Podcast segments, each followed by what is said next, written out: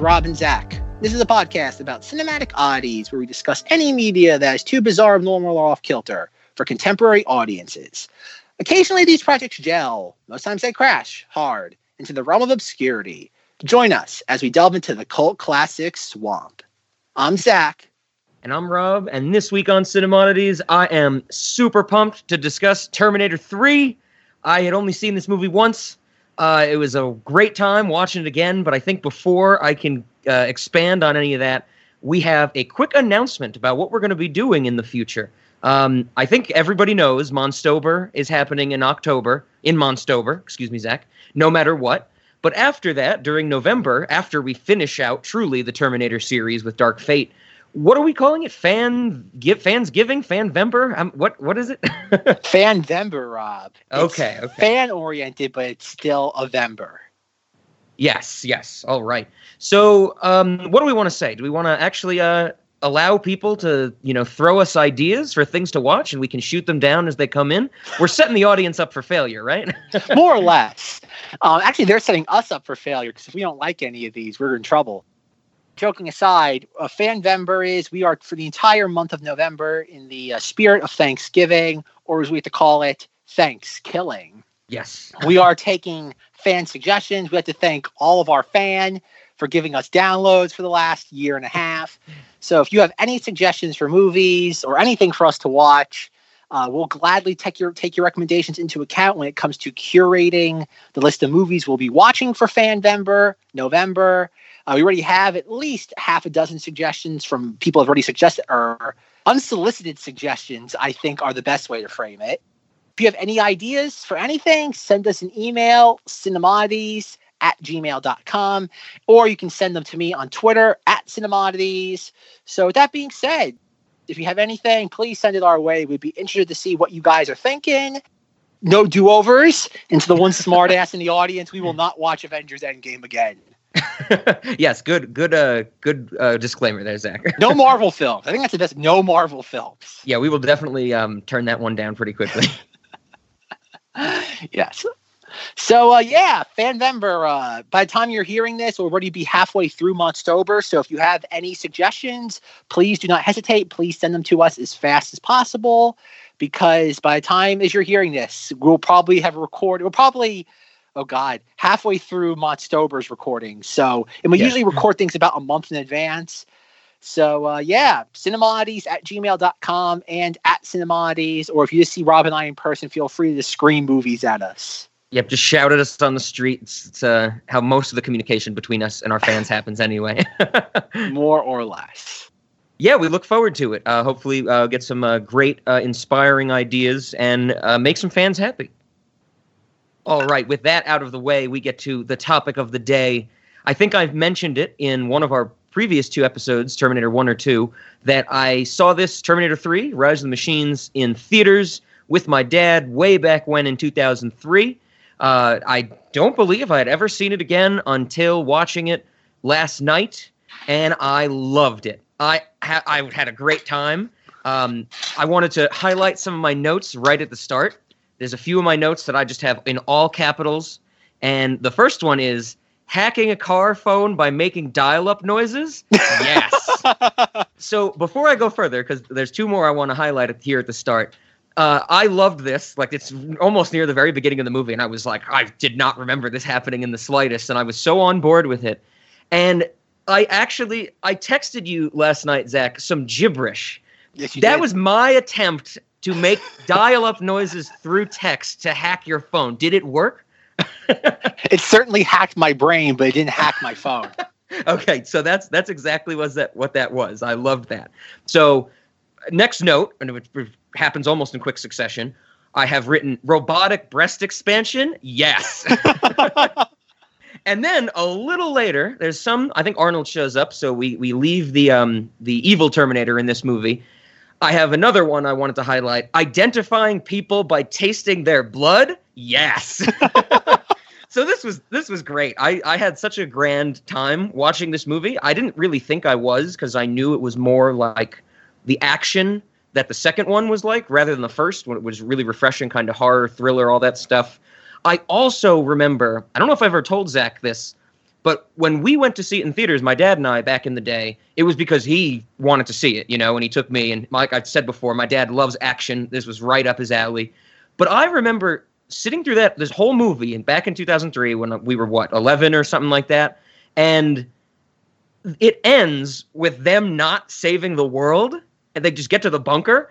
And I was like, "What?" I like didn't understand it when I was a kid. Like I felt slighted by a movie, this movie in particular. So I I wasn't super excited to watch it again, but I'm glad we did. I'm glad I got in here, and I loved it. So thank you, Zach, for making me revisit this. I told you, folks, the Terminator 3 conversation was going to be the most interesting one out of all these movies because it's the movie that I think the I think people like. Oh God, it's the most maligned movie of mm-hmm. all of them, and I think it's also the most misunderstood movie of the franchise. Okay, okay. Oh man, it was it was a, a wild ride. I can't wait to get into it. I guess I guess the other thing I had to ask you, Zach. Um, did we make out in Mike Kripke's basement back in the day? was that you? oh my god, that's okay. there's a lot to delve into with this movie. There's a lot. Yes. This is good. This is yes. a dense conversation. Uh, so folks, many breaks. So many breaks. breaks. Breaks. Oh dear, uh, folks! This is the only podcast in the history of history where ter- the Terminator 3 discussion will be the best conversation out of all the Terminator movies. Everybody's too busy like like oh god fawning over Terminator 2 to appreciate the masterpiece that is Terminator 3.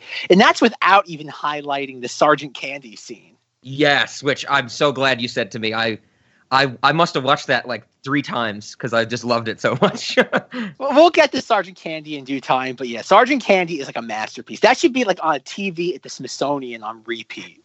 Yes. Ooh, it's me. Ooh, it's me.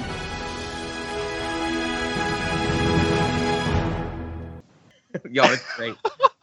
it's great. We're great, folks. If you thought the merman thing was bad, you're gonna hear that a million times during the recording of this episode. The "Ooh, it's me." We can fix it. That's what I mean. Though. This movie, like, it's funny. This is an incredibly like dour movie, but it has a great sense of humor, or has yeah. a very it has a very dry wit. Definitely, definitely, and I it, it just uh, it was firing on all cylinders for me.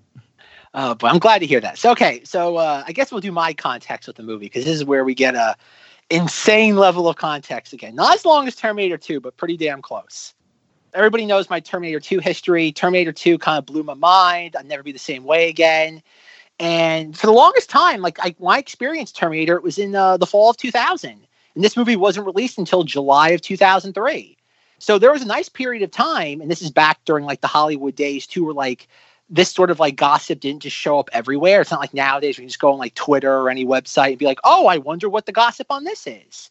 I remember like back in the day having to go to uh, Greg's previews on yahoo.com. Oh, and man. that and that yeah, that's that's a throwback and it was like, oh, you'd see things like, oh, there's rumors, there's like speculation what it could be be about, like, oh, Arnold might or might not return because James Cameron no longer has the rights to it. And so, like, but again, being a kid, it's like you didn't know any of this meant. It either was happening, like you didn't know it was happening until you saw a preview for it. Yep. Which begins the story of Zach in Terminator 3. Summer of 2002, actually July 2002, Zach and his nephew were off to see Men in Black 2 with their mothers, and we're sitting in the theater. I can tell you the exact theater I was in, and the previews, like the lights go down, the previews start. And again, excited for Men in Black 2. I like the first Men in Black. Kind of at that point, I was still kind of in the throes of Star Wars Attack of the Clones excitement. And I can still remember this. I don't think I've ever seen this preview again. I've never seen it on YouTube. It might not be on YouTube. I've never looked for it, but I don't think it is. I know it's not on the DVD bonus features. And all it was was like, it's like, I can remember it. I seen it. It was like gray metallic shapes forming. And I'm like, what is this? And it turns in the shape of the letter T in the number three. it says Terminator 3 coming summer 2003. Nice. And at that moment, I said, I don't care what it is I'm watching. I'm getting Terminator 3. like that's that that's the beauty of movie trailers and like the majesty of them that we just don't have anymore because yeah. now we just shovel everything on the internet the internet's all that matters all it matters yeah, is there's like no sto- more good reveal. Yeah. Yeah, like the idea of being a nine-year-old sitting in a theater, Terminator being the last thing on your mind, and you see a preview for a movie that at that point I don't even know if they'd started filming it yet, and it was like, oh my god! In the uh, in the realization of, oh crap, it's a year away. yeah. Like for a kid, that is an insane level of anticipation, knowing something is going to happen, and then being told, oh, it's a year from now. Mhm. Like the only other thing a kid has to like, like oh god, like a benchmark would be Christmas. It's like oh December twenty sixth. Guess it's it's coming next year. yeah. But and other than that, there's really nothing else you have to look forward to like that far in advance. I can still remember like afterwards, just like not caring about the movie at all. Like I, I it's funny. I like Men in Black 2 out of all the Men in Black movies the most. And then the next time, like again, this is before the internet or before I really had any sort of like grasp in searching for these things. I can remember another component with my nephew, and this is part of the part where we all should have known he was. Um, that, that part that part might need to be bleeped out because okay, this part might actually give away what I'm saying every single time I bleep bleep it out. We- so this might be an extended bleep. yeah, it might be extended bleep, like a fo- maybe like a two minute long bleep, folks. So uh, bear with us, or we might actually, if if we if it, this right after this phrase, this sentence, if it cuts to a, a non sequitur, you know I had to cut this out because it gave too much away. Perfect. So we were forced to all go see in December of 2002 because he had to see it. oh, that's too funny. That made, in all honesty, when a how old was he in 2002? Okay, he was eight years old. Well, I guess when oh my, oh god. I guess when an eight-year-old wants to go see a, I don't want to say writings on the wall, but like I think Okay, that's fair to say. This like you're right. Would you disagree? The signs were there. No, I, I would definitely agree. Eight, that young for a type of movie like that, that's definitely odd. and not like finding it like on cable or HBO. This was I have to see it in the movie theater. yeah, And I'm we all- imagining there's some sense of he had some sense of anticipation, just like you had for Terminator 3. oh yeah. But but for See, folks, there's a reason why I'm as insane as I am. It's things like this. You know what the worst part was? Was that when we I think I said it in last week's episode, like he's a brat and like he whined over Mhm. everything. Was that after because we were all bored.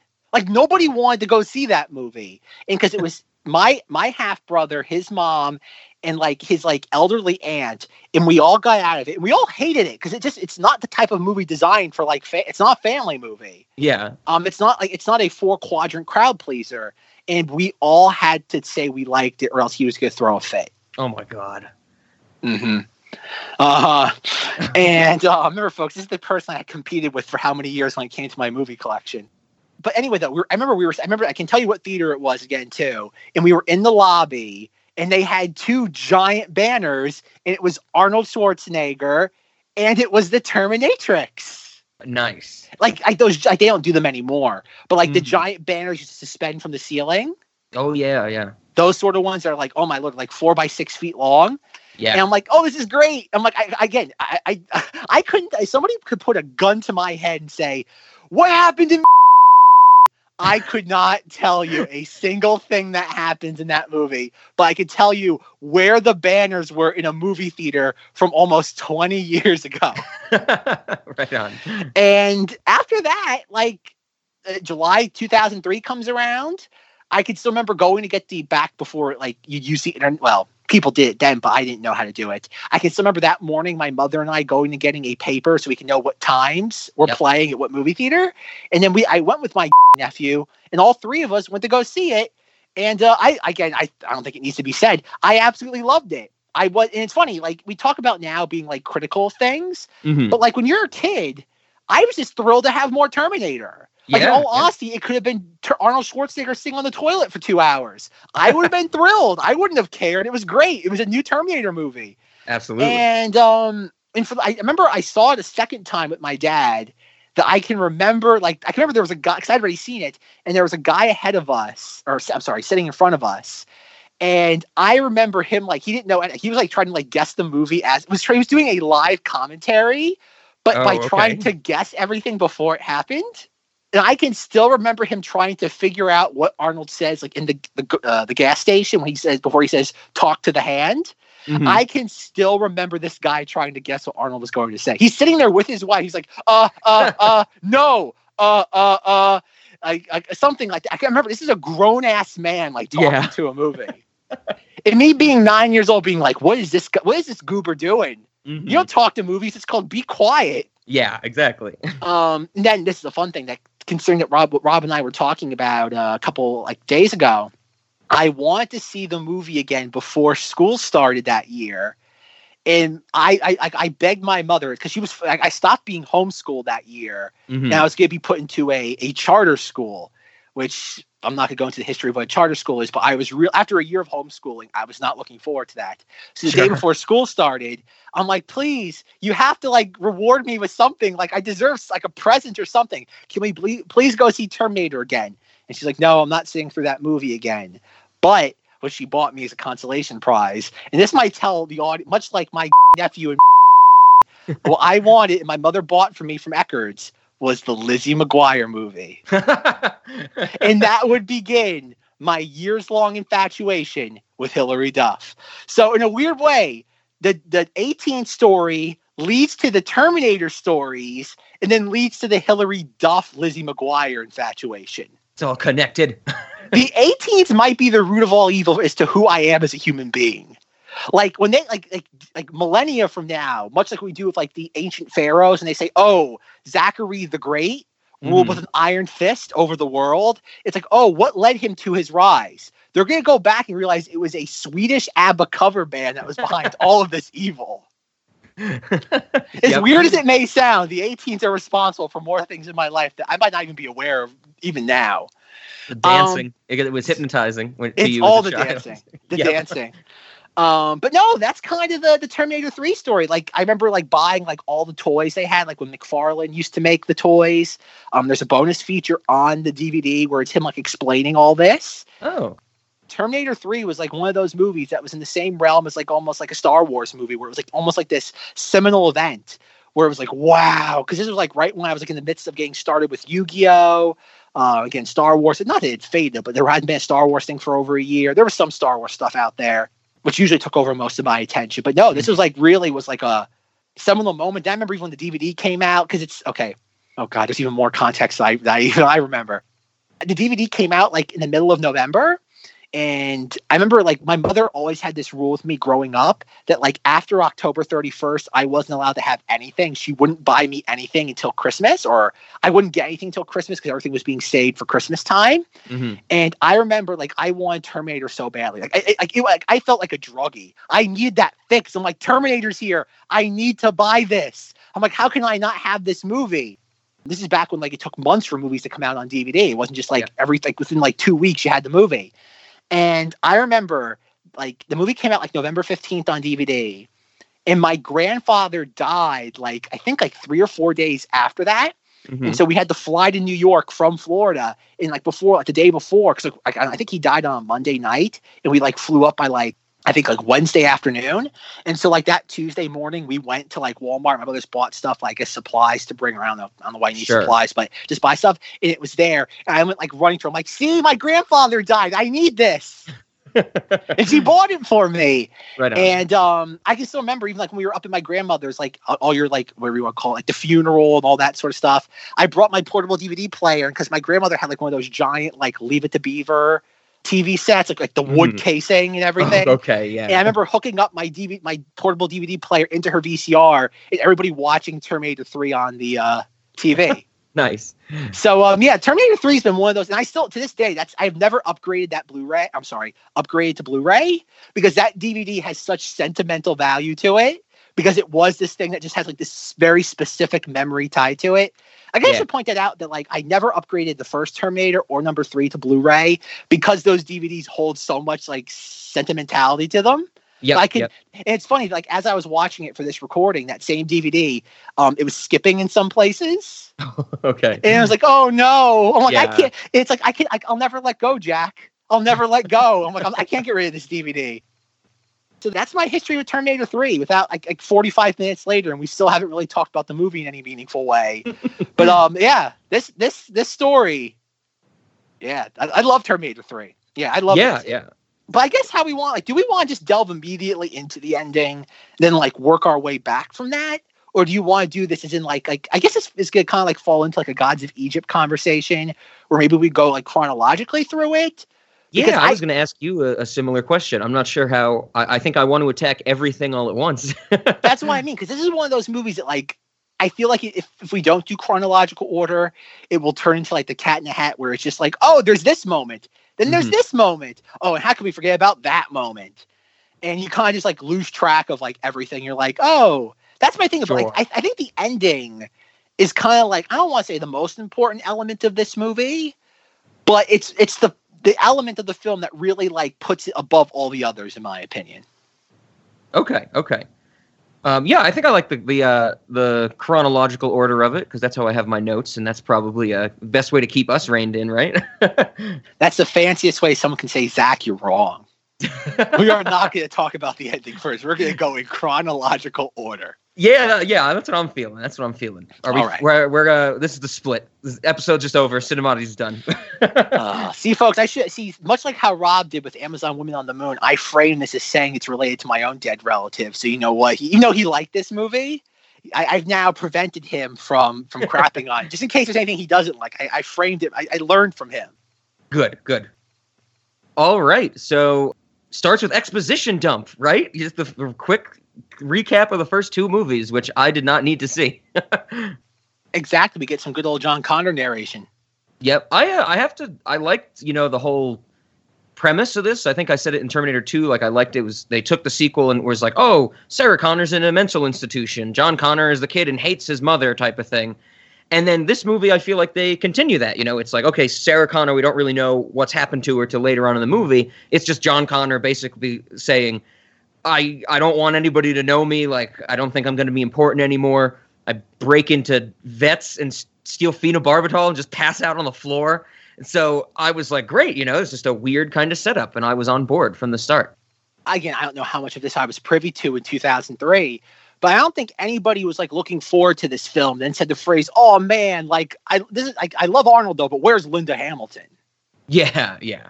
Which is weird considering that that's like the selling point for Terminator Dark Fate. It's like Arnold's been back, like yeah, whatever though, but we have Linda Hamilton back. hmm Oh, that's, yeah, that's a good point. It's interesting how like again, obviously a lot's changed in 16 years, but it's it's the idea like I don't think anybody was missing her, and clearly uh, Catherine Brewster was meant to fill like the hole she leaves. Yeah.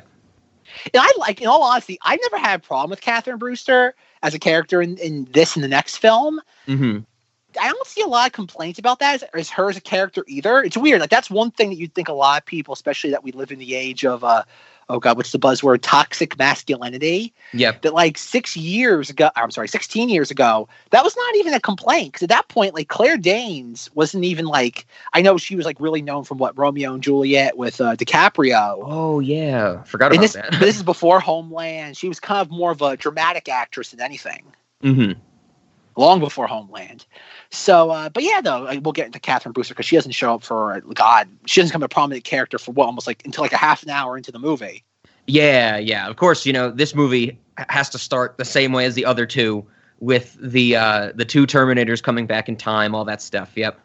And that's the thing, though. Is like I think a lot of people lose sight of the whole thing. Like, yes, the movie begins where you have Lady it, Lady Terminator shows up, and like, oh, oh god, she she oh god, she teleports or time travels into the middle of like a Los Angeles. What it's supposed to be um Rodeo, like Rodeo Drive, Yeah, something like one- that, or, or Sunset Boulevard, or something like that.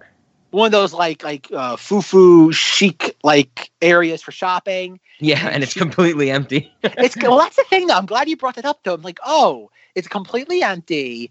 We have the woman like coming back from the ATM with her Lexus, and she's like, "Are you okay? Like, do you want me to call the police?" She goes like, "I like this car." And then Mhm. next thing we know, we see the Terminatrix TX in the car, and she's driving away, and like it's insanely busy. There's like an insane amount of traffic, yeah, yeah. and I'm like, "What the hell happened?" and it's like, oh, because originally, like you watch it, it's like, oh, maybe it's like three, a three, four a.m. in the movie, like like things are like there's like nobody like around. Then it's like, oh, now it looks like it's like 9 10 o'clock. And then she starts like doing her rounds where she's like shooting the guy who works at like the fast food restaurant. Yep. And it's like, oh, like it looks like 10 o'clock. Then we see from like the John Connor like veterinary stuff, um, like this is clearly supposed to be like now like break of dawn. Yeah, yeah, and I think it, with the with the vet thing, there there's that one line in there where it says something like. The lady shows up at the vet, and um, Catherine Brewster's like, you know, the doctor's not here. It's like 4:30 in the morning or something, and so it's like, I feel like that was like thrown in there so they could just be like, oh my god, why does it go from dark to day so quickly? And they were like, 4:30. That's why it's gonna sun's gonna come up anytime.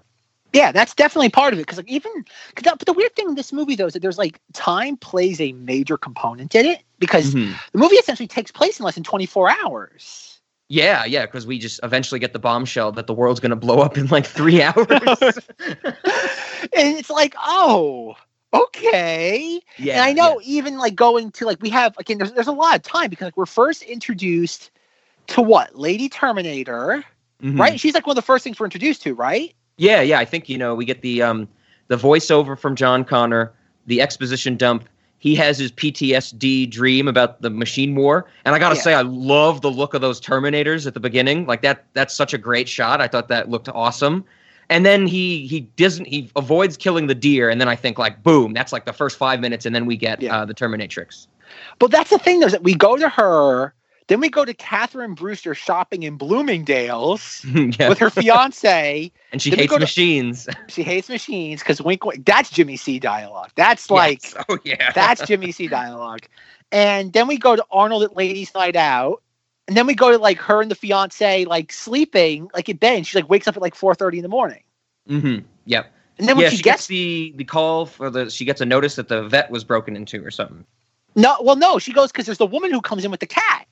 Oh, oh yeah, I guess uh, she doesn't even know anybody broke in until she's already in there. that's true. Okay, that's a good point. Yeah, That, that's why Where she time, to- things are just moving around and happening. Just you know, and all these characters are coming together.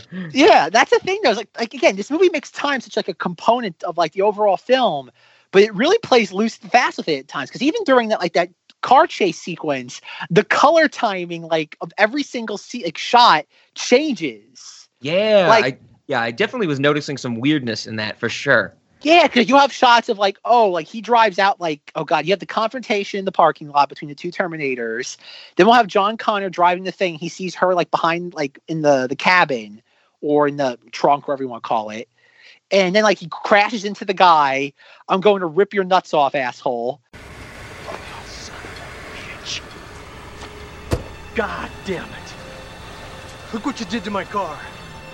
This is my company car, asshole. Get your ass out here. Get your ass out of the car. Now! What are you doing? You don't have insurance. I'm gonna rip your balls off. Hey, off. listen, I don't want any problems, okay? It was Shut an up! accident. Who's got him back there? What's going on in there? Who's back Calm down. there? Shut up! Well, I'll be goddamn. A cop when you need one. Mm-hmm. and like the, the color timing changes then. Then we cut to like all of the the medical and emergency vehicles being controlled. And that's different like time color timed. Like every single shot and i get it they're trying to like show the transition from like break of dawn to morning. I'm like you don't need to do that. Just pick, Yeah. just pick pick a time of day and stick with it.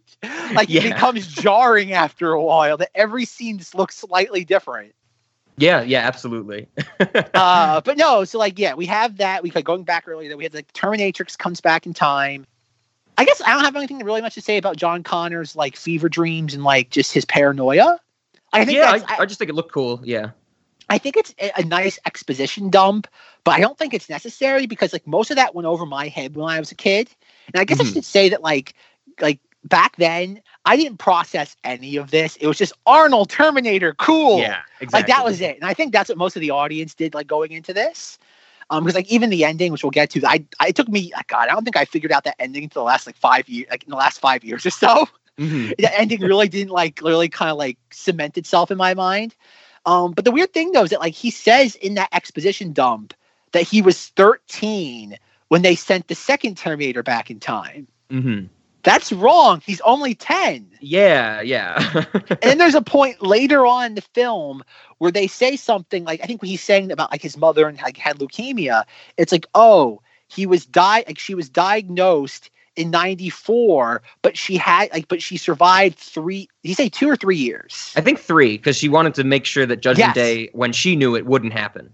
Exactly and that happened in 97 like in, Yeah. in the previous continuity and clearly in this continuity too so like there's no way he could have been 13 like it's weird that like us the audience can figure that out yet the filmmakers couldn't Yeah, yeah. and this is all laid out in the first two films. Like none of this is like hard to follow. It's not like oh, Terminator Salvation like gave part of this away or Genesis or Jimmy Mhm. C had an interview where he explained any of this. This is all laid out in the first two films.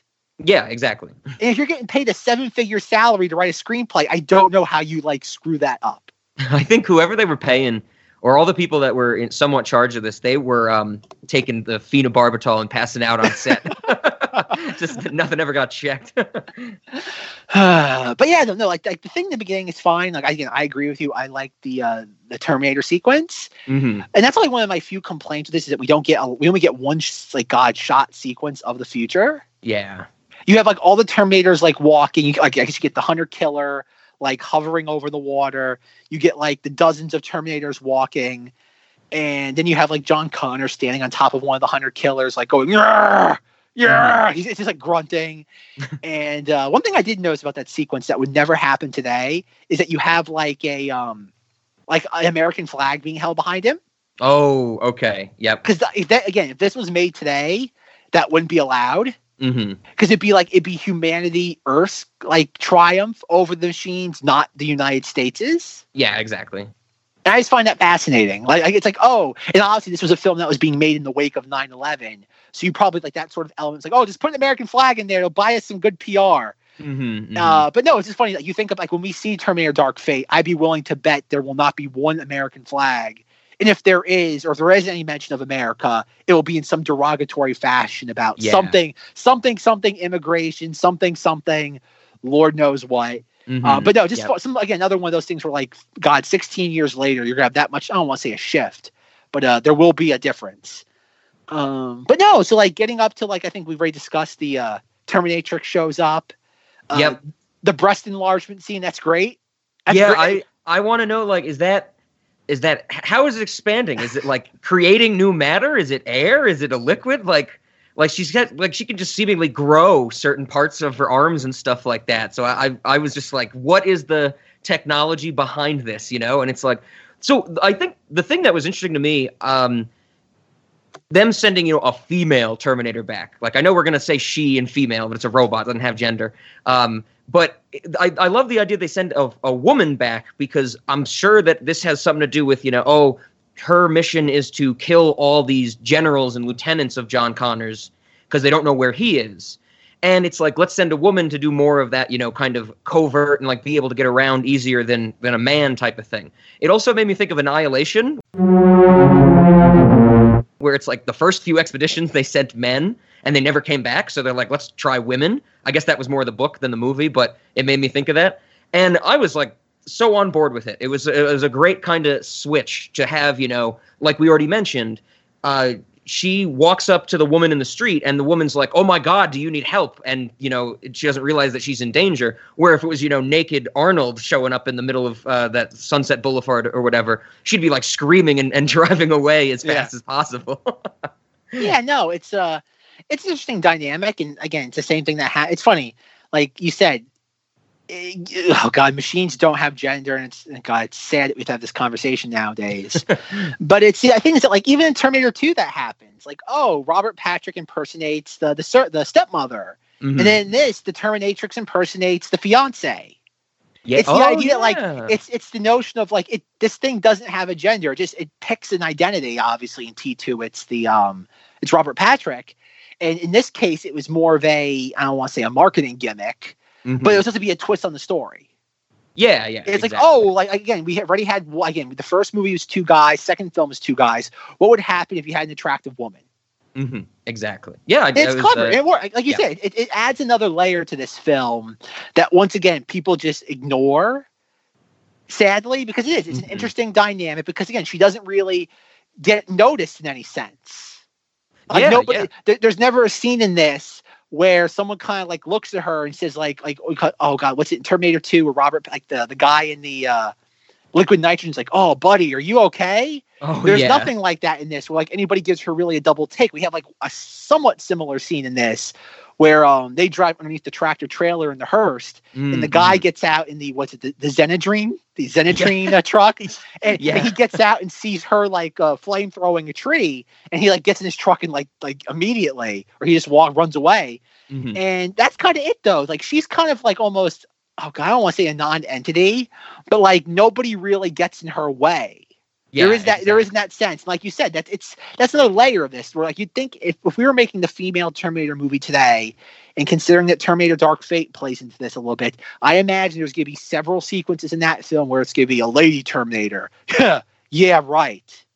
There, there's Mm, gonna be yeah. and the lady Terminator's got to sit there do something to prove like that she's badass. And again, we don't give this movie credit for just like, oh, we're gonna have a female Terminator. Period. exactly. Yep. That's it. Like it's it's clever. It's it's a twist on the story that we haven't seen before. Yeah, it was a welcome change. Yep. Yeah, in a film that's derided for being too derivative. And I, I have to mention that what's her, her last name's I don't remember, don't remember her first name, but Loken or Loken or something. The, the actress. Kristanna. I, I've always said Kristanna Loken. Okay, okay. She the way she moves her head and neck in some of these scenes is just amazing. Like I feel like she nails the whole like a robot acting type of thing. Like I loved some of the neck acting. Oh yeah, and actually, it's funny. Like I don't think she's okay. She's probably worked, but she hasn't done anything really noteworthy since this. Like yeah, I actually looked. I was like, where? I was like, I don't know who this is. You know, this is. I felt someone that you know I would remember, be like, oh, I forgot it was her type of thing. And I looked it up, and apparently the only other thing I've ever seen her in was in she was in a sketch on an episode of Key and Peele. oh okay. Not one of the ones we did, we watched, but I was like, oh wow, that's that. I, she's been in other things, but nothing that I had ever ever you know seen or been exposed to. She wasn't a passenger uh, in the Terry sketch. No. I'm gonna Drax them sklounced. Okay, I have no idea what you're talking about. Uh, no, I got the sad thing though is that like she actually does a pretty good job, like a, a pretty great physical performance. yeah. She never got any sort of like appreciation for it. It's another one of those instances where again the fans just didn't. Again, I don't want to say that because I don't know what the pulse was of the fans of uh, 2003. Mhm. But even nowadays, like I said last week, this uh, on IMDb out of all the films, this is the lowest rated, which I find just Yep. shocking. Like again, I don't. I, the first two, no, I'm not surprised. People are just so narrow sighted. It's like nostalgia. Mhm. They're so blinded by that they can't be objective. But like the fourth and fifth one, the fifth one, Yeah. yeah. Emilia Clarke, Sarah Connor is better than this. It's like get out of here, stupid people. Yeah. Uh, but no, like she gives a fantastic like physical performance. Like obviously she's doing a Robert Patrick impersonation for the most part when it comes to like the delivery of the very few lines she has. Mm-hmm, mm-hmm. Uh, but no, like you said, like it's the body motions, like between just the hand gesture she does when she has her little robot hand that can like that can transform into any weapon. Yep. Uh, it's great. Like I really, it not to keep like reiterating the point, but it is it is a uh, it's a great it's it's a nice performance in the Terminator canon of just like acting inorganic. Yeah, yeah. It, it nailed it. Definitely. And the steely gaze, she has a fantastic like steely gaze. It's Yeah. it's a, it's an aces performance for what she for what she has to do in this. Absolutely. Then even like in alive, it's also CGI. That you, like, I think about it. Like nowadays, we take like, oh god, like everybody has to work with like uh, like little tracking dots on their face and on their Yeah. body, and like nowadays, like, the studios hire like like acting coaches to like like coach the actors to the press. Like, okay, you're gonna have this. This is how you move. This is how like you make sure the computer reads all your movements. And you think about it, like when this was being filmed, like in like 2002, there was none of that. Like think about Gollum. Gollum from Lord of the Mm. Rings wasn't even really like a cemented thing yet. They were still working on him when this movie was being made. Yep. So again, this really was, I don't want to say a, a oh God, breaking new ground performance, but it was. The idea you had to like integrate technology. I would imagine she probably had little tracking dots on her arm and on her body at parts, especially like toward like the final battle between her and Arnold in the uh what's it, uh, CRS's or we want the government, the government building. Yeah. Oh Like, yeah. I, we definitely have to talk about that. How one of the setup scenes at the start of this movie is that the government has a virus. Well, that that I don't even mind because it, it's No, I'm- 2003 I'm on board speak. with it. I just love I love saying that. You know, it's like that they don't say that in the movie, but basically that's what we're led to believe that the whole government has a virus. It's great.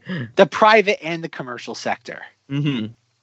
Okay, so we have her, we I guess uh, we never talked a thing about her her breast expanding. The thing I take it as it's like the the T one thousand. I think about T one thousand like is Robert Patrick, but it also can be like the portly mental hospital like guard, like where he's Mhm. much more. I guess it ha- what, what's what can they say in this and the last movie was it mimetic uh, mimetic polyalloy or something? something like that. Yeah, they, I some think some this, sci-fi gobbledygook. Yeah, in this one, I, there's that one scene where they're like Arnold and Catherine Brewster and John Connor all driving away, and I think Arnold says nanotech somewhere in there. Oh, okay. so yeah, I, and and I'm like, no, Arnold, she's maximum overdrive. That's what she is. Honey, come on over here, sugar buns. This machine just called me an asshole. She's a Stephen King plot device. yes, yeah, exactly. Um, I, I like. Okay, we'll get to that in a moment. I'm 100% fine with Terminators and them having like, oh god, like a metal endoskeleton and having like like shape shifting like metal goo. But Mhm. the idea of being able to control a car remotely and, be, and a car being able to shift gears yeah. by itself, that just drove me nuts. Like the like the car shifts gears by itself. I'm like, no, I don't care what sort of remote technology you have, unless you have a mechanism built into the car that can, can shift gears on its own. A car cannot do that. I don't care. how- I don't care what sci-fi plot device that you introduce to this. Software cannot add hard, like magically create hardware. Oh yeah, it was it was beautifully bonkers. oh yeah um but no so like you have i guess it's the whole that she just can create mass Yeah. Yeah, that makes sense. You know, like how um the T one thousand could, you know, extend his arms into like the hooks to get like to jump out the cop car and stuff. So yeah, you know, it would create or maybe not create, but you know, expand or replace Yeah. mass and stuff. Yeah, okay, I Yeah. buy it. yeah it's no different from her impersonating anybody every time i've seen this movie with people which is confirmed at least three times that scene always gets a laugh yeah, She's, yeah. she's, she gets pulled over she sees the victoria's secrets ad and you slowly see her chest expand and that always gets a laugh right on. So like after that, we have I like your gun. She goes around shooting different people. Back in the day, my nephew and I used to go around and just scream at each other, Jose Barrera, because we always found that hilarious. Um, just going around like like again, that's one of those like things like I feel like could become a thing with Rob and I. You go to any sort of drive-through and it's like, hi, welcome to Burger King. May I take your order? Jose Barrera. Welcome to Jim's Burgers. Can I take your order? Jose Barrera? Yeah, that's me. oh yeah, that was great. Did you also notice that she she pulls up through the drive-through like it's a regular old drive-through and like says to the the um the voice thing, you know, Jose Barrera. And then when she drives up to the window, the window's on the passenger side. Did you notice yeah, yeah. Did she go like around and go the other way? Like why like what is this? I actually have. It's funny. I, I didn't even think about that until you brought it up, though. But I have thought about it in the past, and I have an answer for you. okay. Well, I, I it's probably not just oh god specific to the thing, the instance I'm going to reference, but when I lived in Florida, there was a fast food restaurant that was both in Florida and I think it's in certain areas on the East Coast called Checkers. I know they're called Rally's in Ohio Yeah, I've heard and, of them. and the one I had in Florida, it was it was again the ones we had in Florida. You could not sit in; they were only like drive through and like order up window if you got out of your car. And I remember when we lived in Florida because it was right behind the Blockbuster. So a lot of times, like on Friday nights, we get like a movie and then get uh, Checkers, and they had the drive-through on both sides. And what it is is that it's a way to like alleviate demand or Gotcha. or align because if you have two window or I guess two oh god what do you call it? You, you go up and you talk to it. You have two of those and you Mm, have yeah, yeah. you have takeout I'm sorry drive through on both sides. Like if you have somebody in the passenger seat, they can take the food. And he adds, Yep. he's like, oh, if I take this line, I might have to like reach over like the console in the passenger seat, but at least I can get my food faster. Okay, okay. I, I And that's- that. That's what I'm assuming it is. It's, it's it, it was a location. I don't think they fabricated this set for the movie. Mhm. I imagine if you probably like looked up this like the like the uh, locations where it was filmed on IMDb, it's probably a real place. And it probably follows that same sort of just like mechanism Gotcha. Okay, okay. or design, excuse me. Right on, right on. Good. I'm So glad no. you noticed it because it made me think of.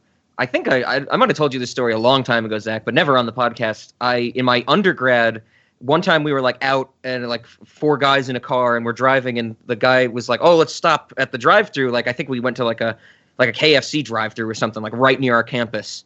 And as we're getting into there, he's like, "You want to go through the drive-through backwards?" And we're like, "What?" We're like, "What do you mean?" He's like, "I've done it before." He's like, "We're literally going to drive through the drive-through backwards." And so we did this.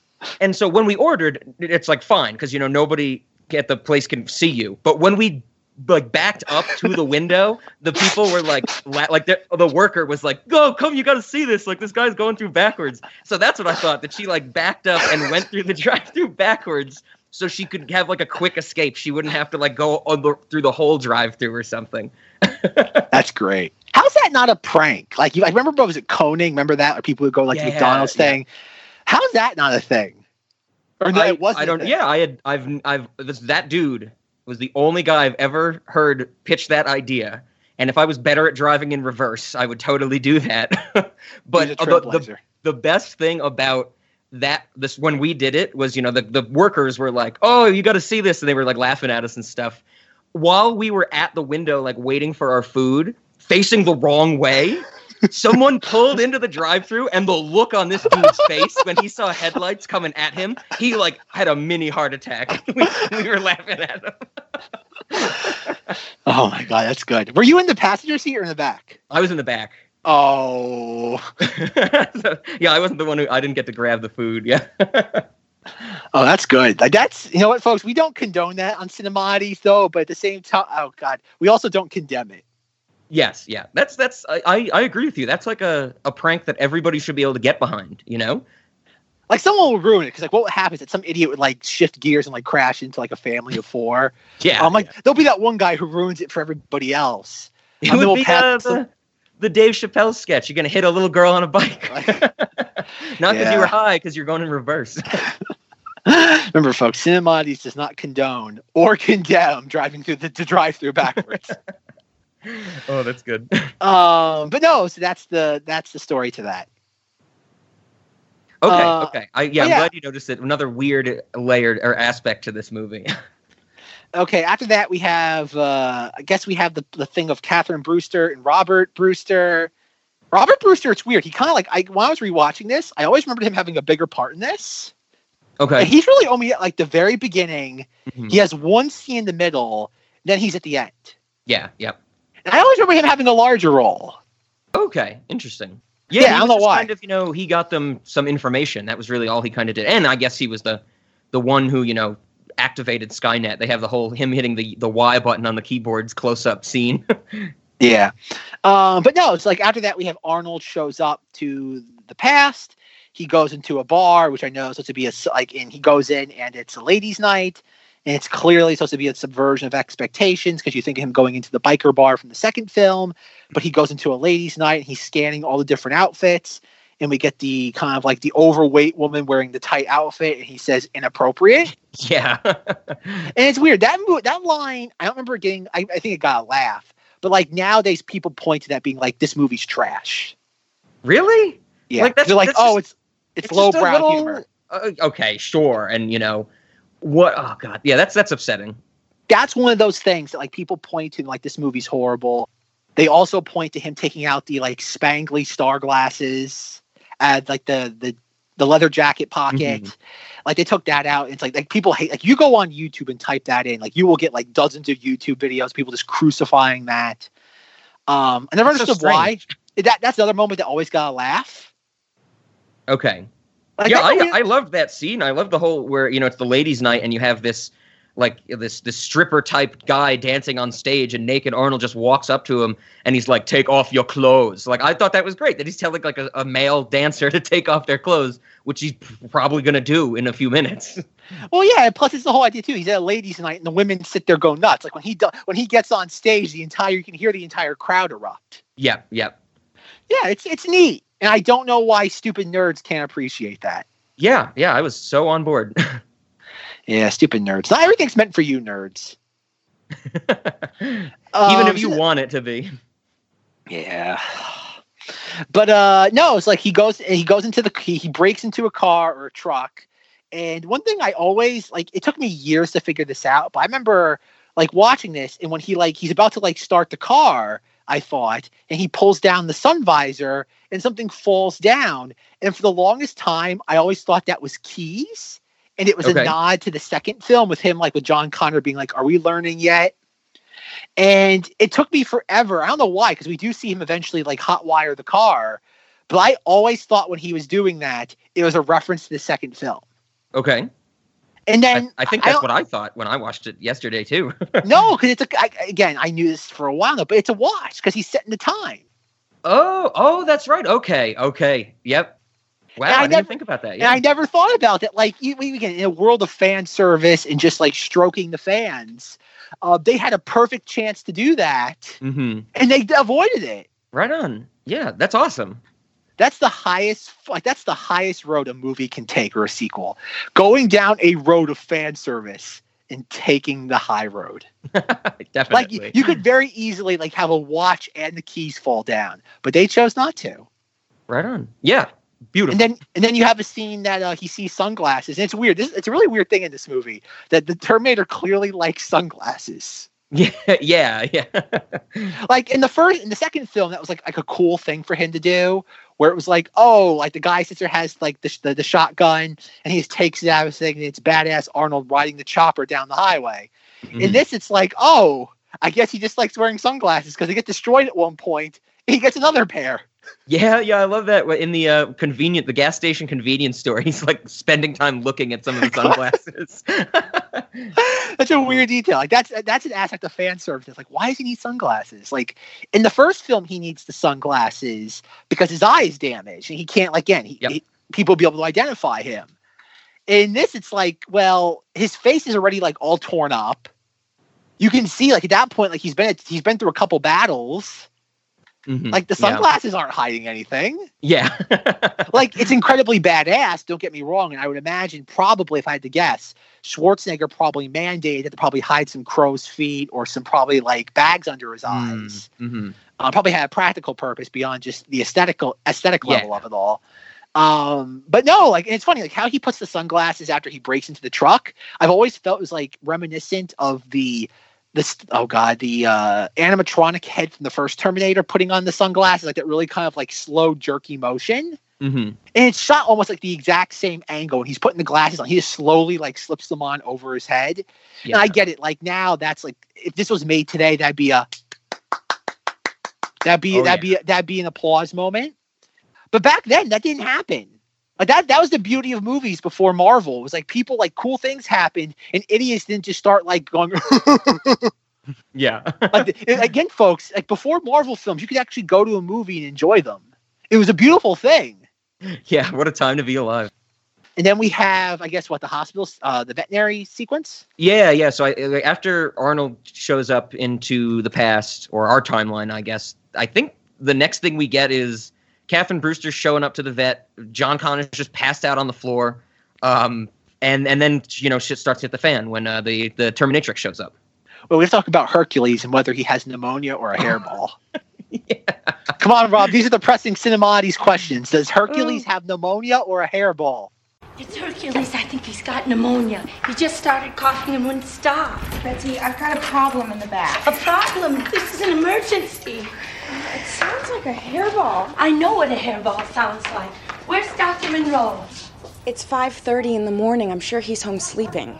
Uh, I don't. I don't think. Uh, I'm gonna go with hairball. I would believe the um, because it's this woman's coming in at like you know 4:30 in the morning about her cat. You know, when she seems like one of those crazy animal people.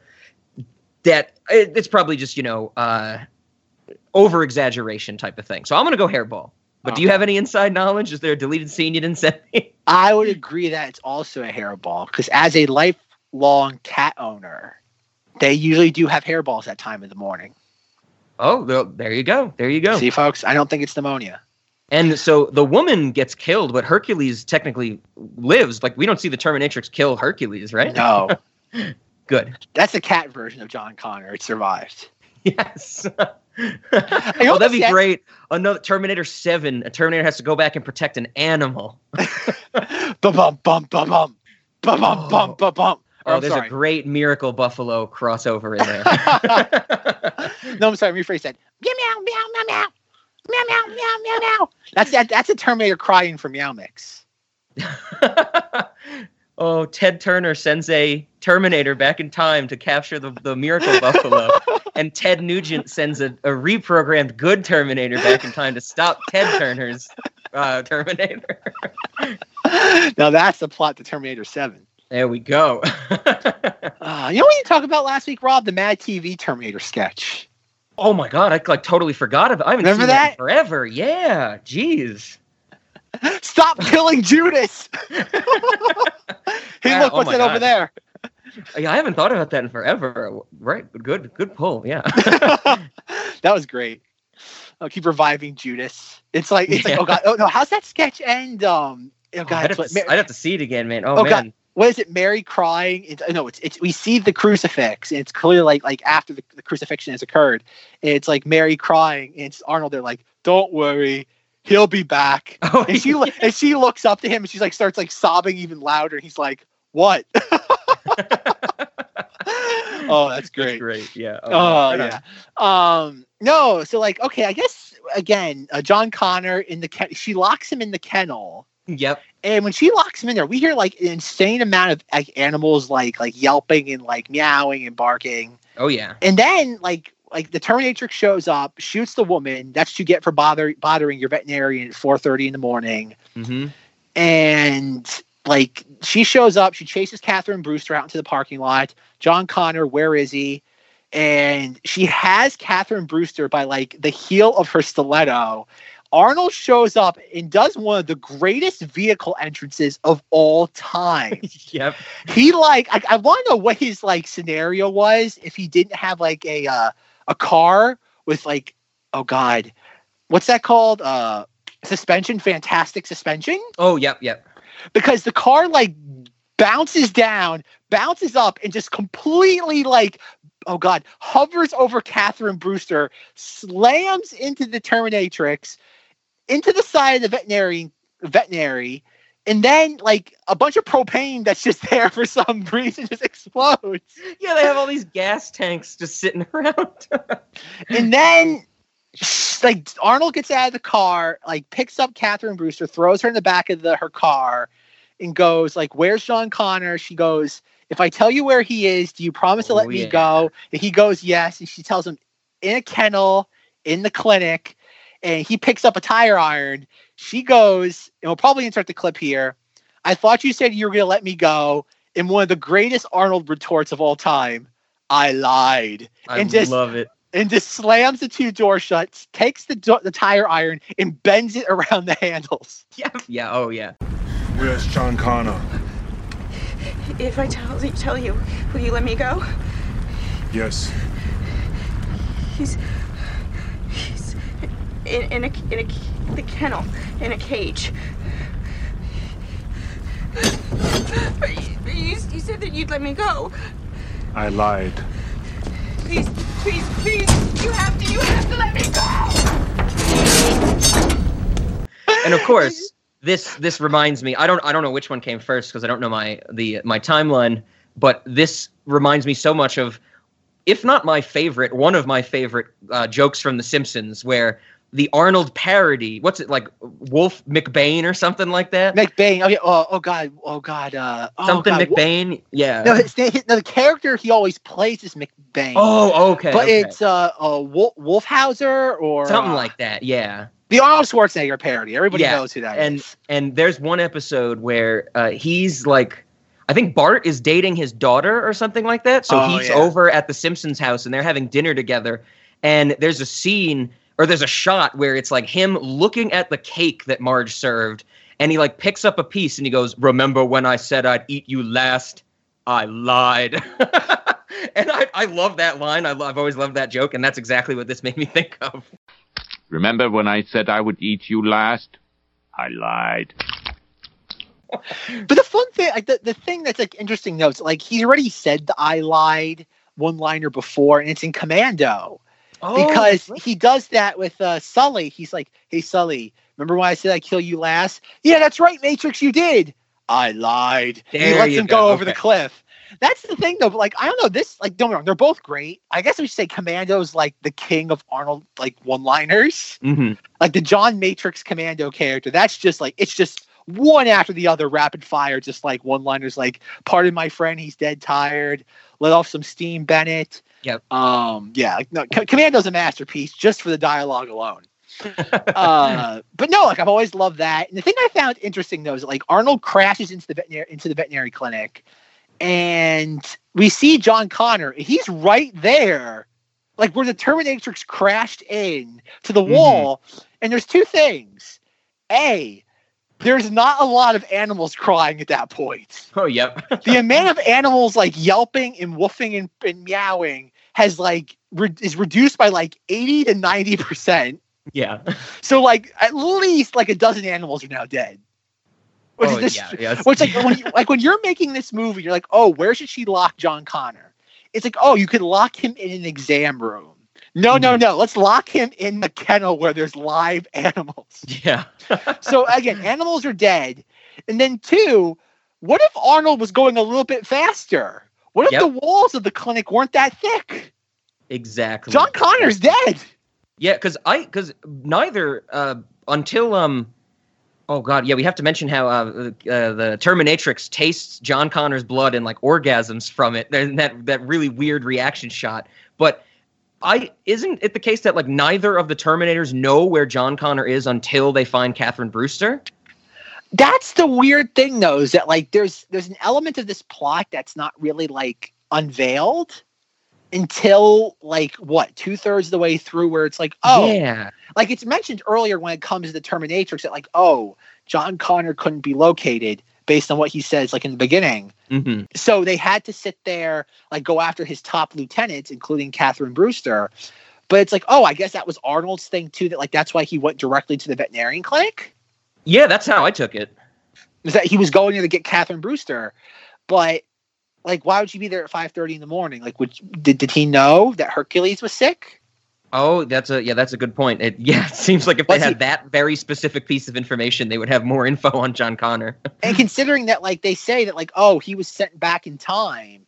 And I know I will get to it later on this episode, Terminator Three: The Redemption, but how that game begins is with Catherine Brewster saying, like, "God damn you, you killed John," Mhm. and like, now I'm gonna send you back in time. Okay, okay. So Catherine Brewster, thinking obviously, I would imagine the game did not like the game came after the movie. hmm So it's like, oh, like if Catherine Brewster sent him back in time, why wouldn't she just send him, considering that she knows that uh Yeah. her fiance is going to die? Like, why not just send him to the to the par- the apartment or house or wherever they lived? Yeah, that's a good point.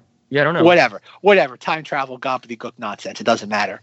Um, but again, I've, I've always loved that too, where like John Connor like stumbles out of the kennel and we see Arnold like walking down the hallway in slow motion. Like it's like like the fire, smoky lighting, and it's like it's like John Connor. It's like, are you here to kill me? No, you must live. And it's Yep. like, ah, ah, it's great. Like that's like that to my little nine year old brain. That was like the endorphins. Nice. That that's that's the nine year old Zachary equivalent of like Chewie, we're home. Nine year old me appreciated that. And that's how it should work. If you're a child, that sort of like blatant like nostalgia should work. It shouldn't work like once you reach like the age of reason. So we're gonna say like, I don't know, 10, 10 and a half. hmm That sort of trick shouldn't work on you in a movie. Yeah, yeah, I hear you. Um, but no, like I've always loved that. I love how he throws him into like like the car and it's like go. It's like drive. And much like how I said in our Terminator 2 discussion, you get a very early confrontation between the good and bad Terminator. And she more or less wipes the floor with him to the point where she just kind of like disposes of him and just walks away.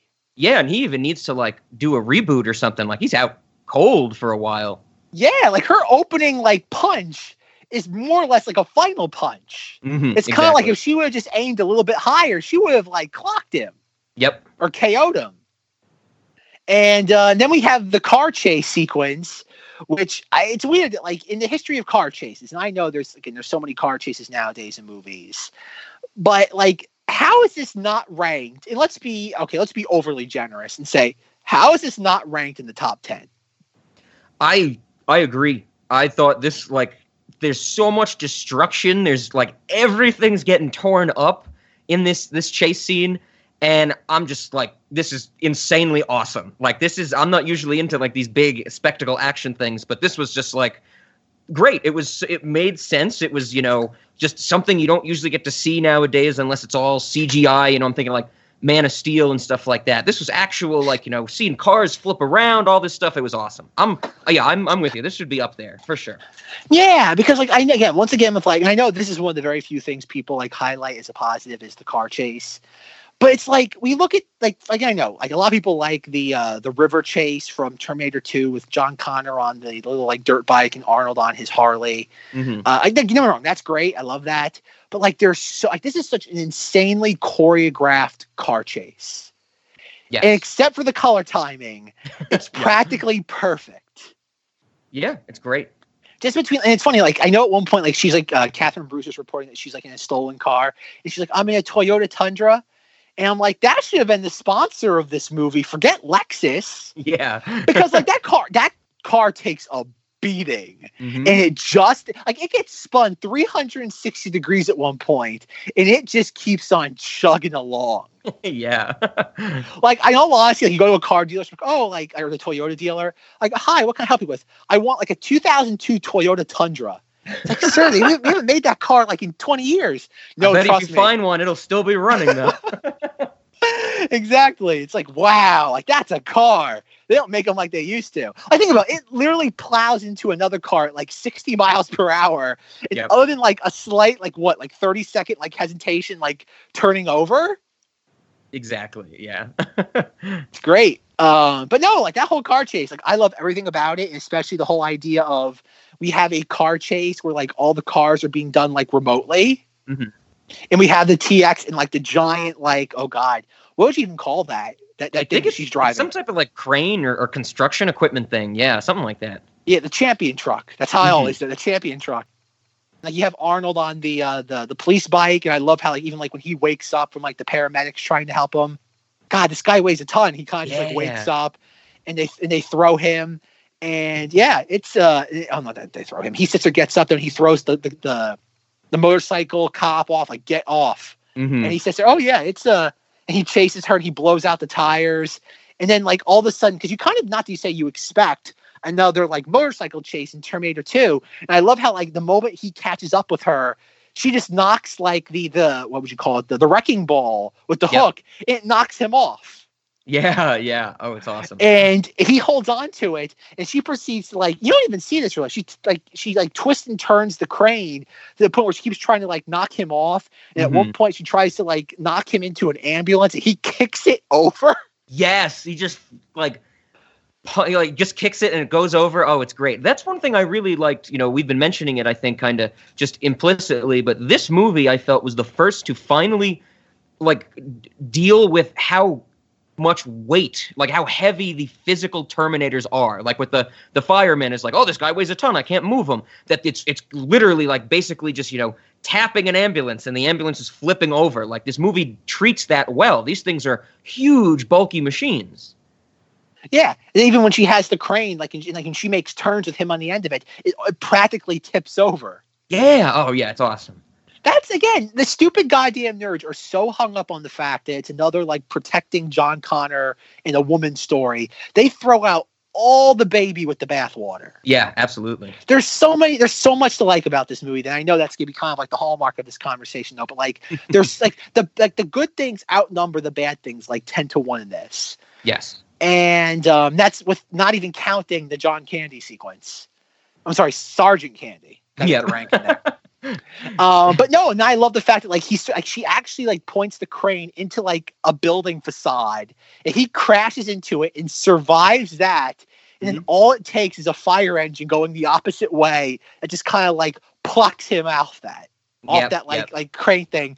And one again, another great Arnold one liner is the he like his sunglasses get ruined. The firemen are all kind of like like staring at him, and he's like and he like like almost like what recoils and goes, "I'll drive." And he takes the steering wheel and just slowly like oh god jackknifes it so like Yeah. it does a u-turn and he chases her down in the fire truck while she's continuing and while this is all going on john connor and catherine brewster are escaping all the different like police cars Mhm. and other smaller like emergency vehicles. And oh, and then like we finally like crescendo to the point where Arnold catches up with her in the fire truck. She blows it up with her little like wrist cannon. He Yep. jumps on, has the fireman's axe, like pulls like wraps it around her neck and like rips her out of the cabin.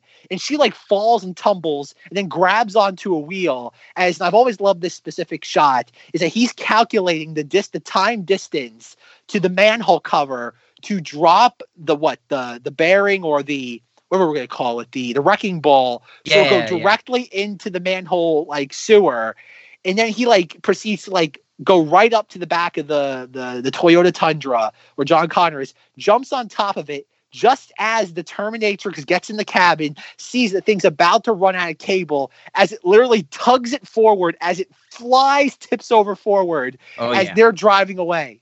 Like that's the- like again, we take for granted all the nonsense CGI in movies nowadays. Oh yeah. Like whether it be Avengers Endgame or insert blockbuster of the week here.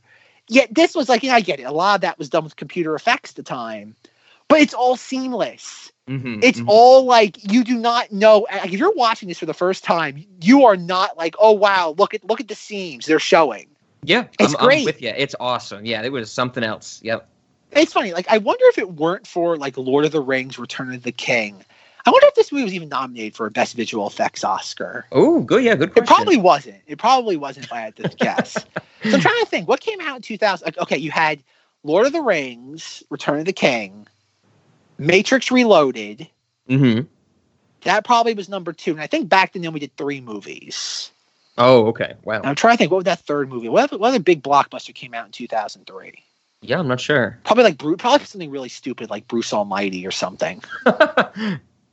Um, but yeah, though, like no, like that's just like again, it doesn't get enough credit. It really doesn't. Definitely It not, really is yeah. a. It really is. That's a sad thing. Like I would imagine you probably look at like a WatchMojo top ten like car chases. This probably wouldn't even get like an honorable mention. Mm, mm-hmm, mm-hmm. Yeah, But, it's a uh, bummer. Even the even the music, I really liked the music during the whole chase scene. And there's one point I think I, I didn't write the timestamp down, but I'll get the clip in. It's like when Arnold first like gets he's on the in the fire truck and he like catches up to the crane with it, and they like ram each other. And there's like this jazz esque musical sting that like is just sounds a little strange to me, but it all works perfectly, and so uh, it's great.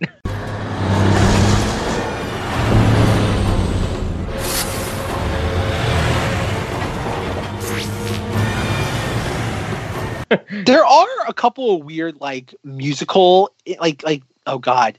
I don't want to call them stings because i know at one point when john connor's like driving through everybody's front lawns there's like a bouncy castle. And when, he, when he crashes into that it makes a we'll start the sound here. It makes a boom boom boom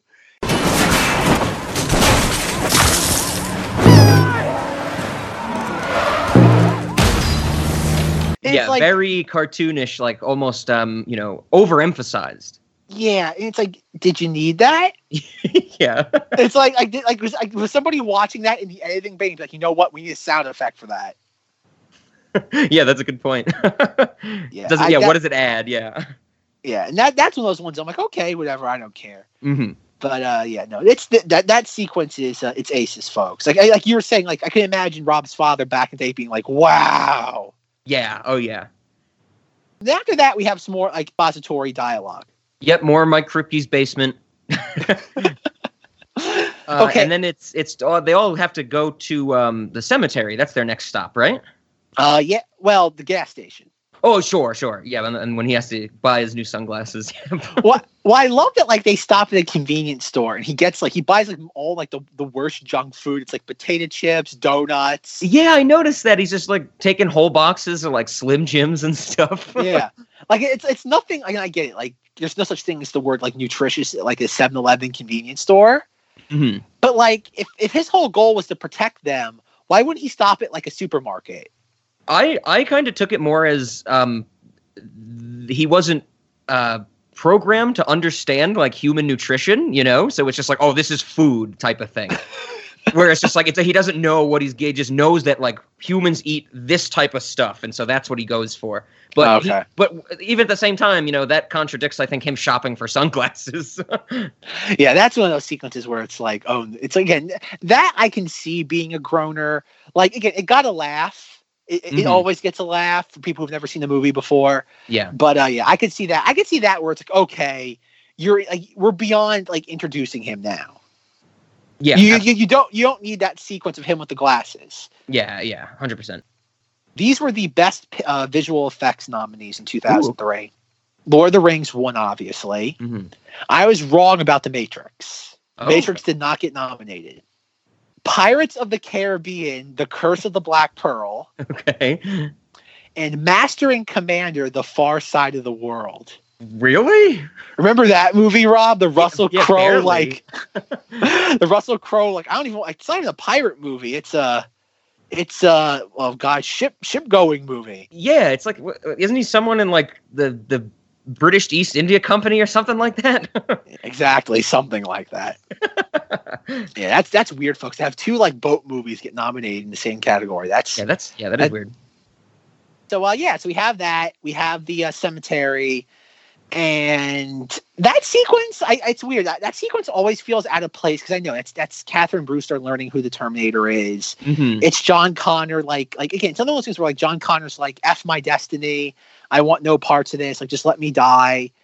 And like the Terminator picks him up, and that always gets a laugh too, where it's like like you got, you got, maybe you aren't the right one. He's like f you effing machine. He like drops him and lets him go. That always got a laugh, but like I never got that scene growing up. I'm like, why? Like I didn't think about it then, though. But it just didn't make sense. When I was 9 years mm-hmm. old, I'm like, what? Like wait, what does that mean? Like John Connor's like the hero of the resistance. Why is this guy like in his 20s not able to accept that at this point? sure. Like like after all he's seen, like why would he still be having that reaction of like I don't want to be this person? hmm hmm But the older I got, I learned to appreciate that sequence because it ties Yeah. into the very ending of the movie. Absolutely. So we have that uh, Catherine Brewster walks out, uh, runs out of the uh, the we call it mausole- what do you call it, mausoleums. Yeah, yeah. We go And, uh, outside. she gets to talk to Dr. Silberman. I love that scene. you know, I think it's so funny that like that's like clearly that's a nod for the Terminator fans in the audience. Because I remember every single time watching that movie, this movie, I had to explain that to people. Oh, okay. Yeah, I could see that. Yep. That's that is firmly a nerd like thing. Like no casual audience members gonna be like, oh, it's that guy. hmm Yeah, yeah, that that's a good point. I I loved it. I guess you know since we're watching these so in order, so close together, where you know he's he's basically just like, I'm in denial. You should be in denial too. Well, I was told, yeah, he obviously is in denial though, but I love that like it's it's the same personality for all three movies. yeah, yeah. And considering these these movies, God, Terminator One was filmed like in '83, and this was filmed like in 2002. It's 20 years later. Like, there's something. It's weird, like how these movies almost follow the exact same timeline, Mhm. even though um, obviously the second film takes place in '94 as opposed to like '91 when it was like released. Yeah, it's weird that like how these movies eventually, well, by Terminator Three, fo- almost like in a chronological order.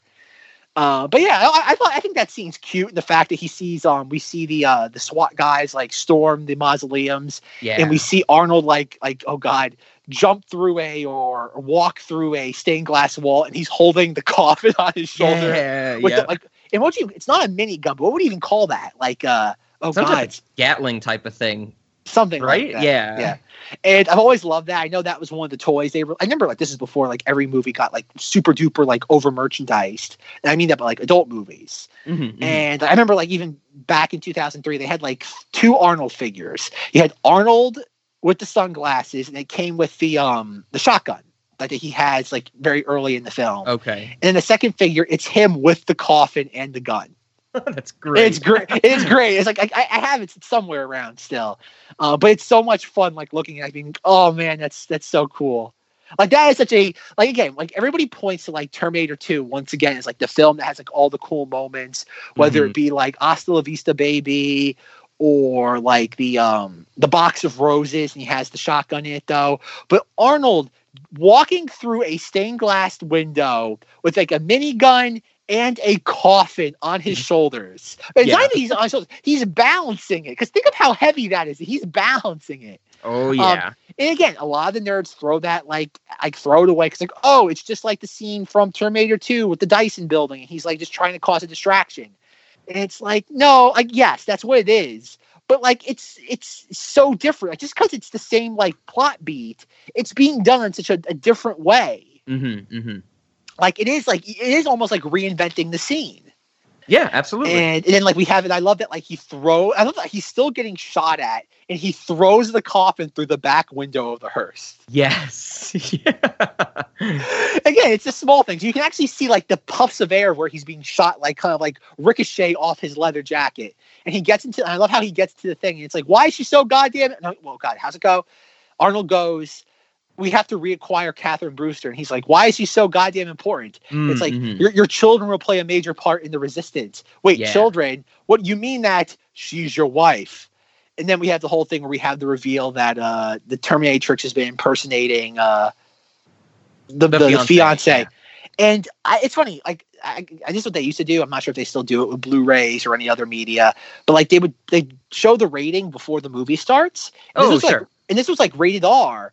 And I'm like, why on earth would this be rated R? Like outside of like some of like the language. Mhm. I'm like, why would this be rated R? There's nothing really like bad in this. Like the violence for the most parts, like I don't want to say cartoony, but by like 2003 standards, this is no worse than like like most things out there.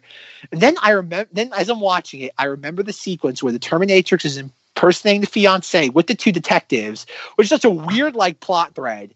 And they're like, they get the phone call like, "Oh, your fiance's at the cemetery." Oh, well, like, uh, like, like, and I, the boyfriend fiance is like, "Oh, when are we going to like rendezvous?" Like, "Oh no, they'll bring her to the police station," and he punches through Yeah. the detective's chest and starts driving the police car through the detective's chest. yep. I'm watching this, I'm like, "This is great." Not going to say no to it, but like, why is this in here? yeah, yeah. like it is an out of left field thing. Like that is like the most gruesome thing in any of these movies. Definitely. Like I'd say it's more gruesome than the step was the stepfather being impaled through the like the, the mouth hole. Yeah, definitely. Like, we get to we get to see this, like we get to see the whole arm come through, and the guy's like screaming, right? Yeah, and then like even like she like smacks him like across the head where his head like slams into like the passenger window. Mm-hmm. And then we we cut to it again as we see her hand getting a better grip on the steering wheel. Because of course the audience needs to know what kind of grip is there on the steering wheel. she can only control cars telepathically remotely. She needs a firm grip on the steering wheel. Ten and two, folks. Yeah, yeah. that might be the strangest thing. Like, I, it's funny. Rob and I should do a WatchMojo like thing about like the strangest moments in the Terminator series, and that is clearly number one. oh yeah, that's great. It's like, why is this here, folks? Like, like who signed off on that? Like, was that in the script? It had to be if it was a Mhm. visual effects shot. Why didn't the executive sit down and be like, this is going to add like uh five million dollars to the budget? Do we really need this scene? Yeah, yeah. Is this really necessary? Um, so okay, so we have that Catherine Brewster Brewster is like running through like the cemetery, um, the grounds, and the boyfriend like steps out of the car. She has like like a face of elation.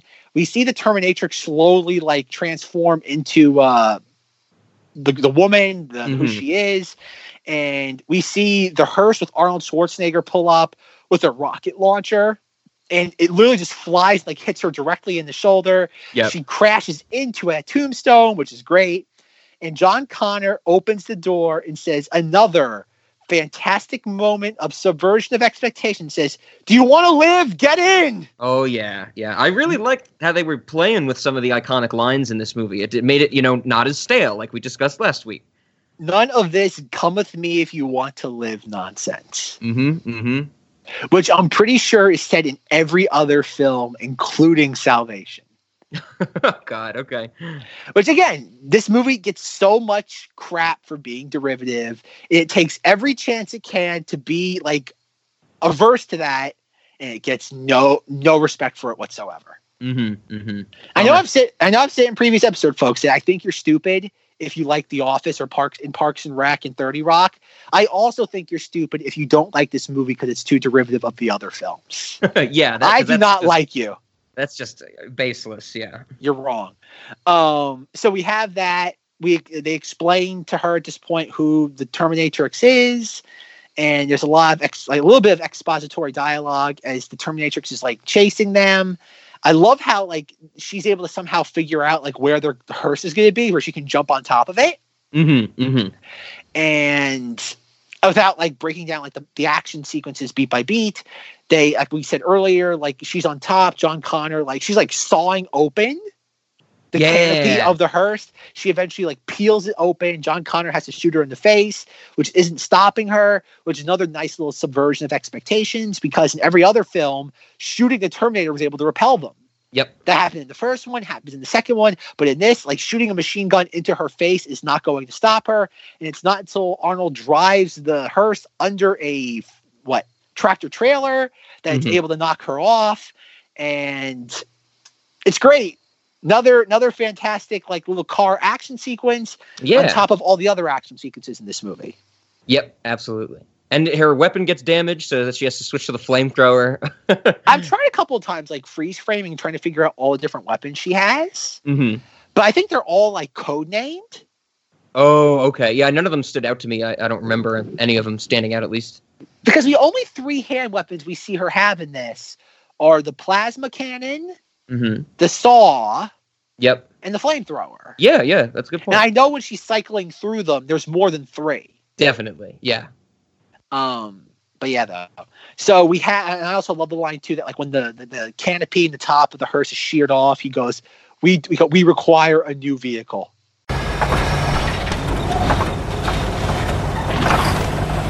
We need a new vehicle.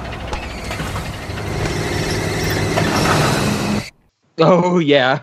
That's great. Another one of those fantastic Arnie one-liners. Mhm, absolutely. Um, but before we move on to the next scene, there's one sequence that I want to touch upon that we kind of like overlooked. okay. It's um after the car chase, the big one, and before the convenience store, where they're in the Oh. when they're in well, it's John Connor in the Terminator driving, and he like grabs him by the head and he's like like checking his like his pupils. No brain trauma. Thanks. He's like, Oh, okay, thanks. He's like, Do you remember me? Do you remember like Cyberdyne? Hasta la vista, baby? That was another T T one oh one. So what is it? You guys come off an assembly line? Exactly. yeah. And he's like, so now I'm going to teach you this all over again. When I was a kid, I always wondered how are they going to bring Arnold back? It's like he died. He got melted by this, like the molten steel. And they explained it. And I love perfect. that. Like, and then even later on, like when they're in the camper driving to uh, whatever we're going to call it, government. Yeah. Just calling the government. government. Yeah. They're driving to the government. And I love how like I've always wondered it too as a kid. Was like, oh, Catherine Brewster asked him, like, oh, if the machines are bad guys, why are you on our side? He's like, Mhm. oh, the resistance reprogrammed me and sent me back in time. And I'm like, that's great because as a kid, I never, I, I never knew why Arnold was like a good guy. I know, like in the the beginning of Terminator Two, um, she says like, oh, the resistance sent a protector back for John, but it's Mhm. never like explicitly stated how like like why is he a good guy? Yeah. Yep. So uh no, like that's again, even though that feels like hand holding, it was appreciated by a nine year old ch- uh, child in the audience in two thousand three. Yeah, I even liked it. You know, I loved the whole where he's like, "Oh, you come off an assembly line, exactly," and it's like, yes, that's that's what machines do. I think that's cool. The fact that it's not the same Terminator. Like you don't again another subversion of expectations. You don't like Yep. they could very easily have been, but like oh, I still remember everything you did with me. Yeah, I think yeah, they could have very easily plugged in element him being like, oh, I was briefed on our interaction back in, in 1994, hmm and they chose not to do that. yeah, because they didn't need to. Perfect. which is which is clever too, because I'll get into when it comes to the ending of this movie Yep. and why I like this incarnation of Arnold more than all the others. right on. So going back to the plot of this, they go to the camper that's like oddly there's nobody there, but it's well stocked. hmm Yeah. We have another like exposition dump. We have some. I think I, this is what I have to ask you. You were not. A, it's funny. Both Terminator Two and Three both slow down in like the exact same part. Mhm. It's like right before the third act, and we get a lot of interaction amongst the human characters. Yes. Which did you prefer? Obviously, you weren't a fan of the Terminator 2 version of this. What did you Not think of the Terminator 3 version of that? Of that? I, I definitely noticed that it was slowing down, but I, I liked it better. I've definitely preferred this one. I think because it wasn't like in Terminator 2, everything slowed down because, you know, like we said last week, we the movie didn't know what to do with itself. Where here I felt there was an actual purpose, like, you know, uh, getting Catherine Brewster or John Connor to understand that Catherine Brewster is like very important, that, you know, she's the one who is like sent this Terminator back in time. Uh, John Connor also has to have the scene where, you know, he's like, I'm gonna shoot myself. Like, what is it? What happens if I shoot myself? Type of thing. So I felt like it added something. Whereas in Terminator 2, it was just like the movie spinning its wheels, waiting for something to happen. Okay. Yeah, no, I, I definitely thought this one was a little bit more concise. Yeah, that yeah, definitely. Whereas like the other one, obviously you have the Jimmy C level schmaltz. I, I think objectively speaking, and just the fact that obviously a lot of the information being told here is kind of uh, I don't want to say derivative, but like it's it's the same thing. It's the same like substance as the Terminator 2 one. Mm-hmm. But you also get the the reveal too that like oh John Connor is killed in the future. Yeah, yep, yep. I like that. Yeah. Yeah, it seemed it, just, it felt like more meaningful rather than the you know the like the Jimmy C the schmaltzy like why do you cry you know none of that BS. And that's what it is though. It's like you have that element of like oh John Connor can die. And it's weird that like that sort of reveal is like done at the end of the second act, and it's Mhm. done almost like I don't want to say it's a throwaway line of dialogue because there is a, that's one thing though. So it gets a little tiresome where it's like, oh, I don't have to uh, listen to your commands. Wait, why? Catherine Brewster sent me back in time. Well, and he goes like, well, why didn't I send you back? I'm not required to answer your questions. And she goes, well, well, why why didn't he send you back in time? Mm-hmm. And there's a lot of that which is not necessary. Sure, Like yeah, just, sure. just cut him out. Just have her asking the questions. You don't you don't need her sitting there giving stuff or asking questions. Only to have I'm sorry, have him asking questions only for him to, her to repeat them. yeah, exactly. Yeah, I, I hear you. Yeah, that sort of thing. I'm like, okay, I can trim like I don't know, probably like a couple minutes out of your movie. Why not Mhm. just do it? Yeah, yeah. Good point. Yeah. Then we have the whole thing too, like the father, like her father. It's like, oh, and he's like, oh, it was destined. Like I would have met her, met her father ten years ago if it weren't for you showing up. It was always my destiny to stop Skynet. Uh, blah blah blah blah blah blah blah blah blah. Mm-hmm. And uh, he says, and it's weird thing too is that like he's like, oh, you won't survive like the blast, the blast zones because of the the fallout. And then it's like all of a sudden, it's like it's not until like she's like, oh, you have to save my like listen to him, like you have to save my father. And then he's like, oh, it'll take an hour to get there based on like traffic conditions. Then it's like, oh, I guess we're just there. Yeah, yeah, pretty much. Yeah, the movie kind of just takes like it takes a like oh god a hard left turn into like government Skynetville out of nowhere because that's Mhm. when like Robert Brewster becomes a main character, and or I guess not even a main character becomes more of a focused on character, yeah, yeah. and, uh, and then like out of nowhere the TX is there for some reason. Yep, yep. Same thing with uh, you know, in like uh, the T one thousand just showing up to Miles Dyson's house at some point. Yep. But the thing though is that like I wonder because I know the movie's called The Rise of the Machines, Mhm. and we know Skynet's going to come online in like two hours. Was she sent there like like knowing they were going to be there, or was she sent there to help like I don't want to say egg on, grease the gears of Skynet's rise? Yeah, I was. I definitely was thinking something along those lines, but you, I think you fleshed it out a little better. I thought I was interested by the fact that like there were Terminators from the future when Skynet first gets started. Like I thought that was a really neat point in the timeline. But yeah, there there could be something to it that that would the bad Terminator being controlled by Skynet, you know, would have some knowledge of that. Yeah, I could That's see it. That's the only thing about this movie on a narrative sense that bothers me.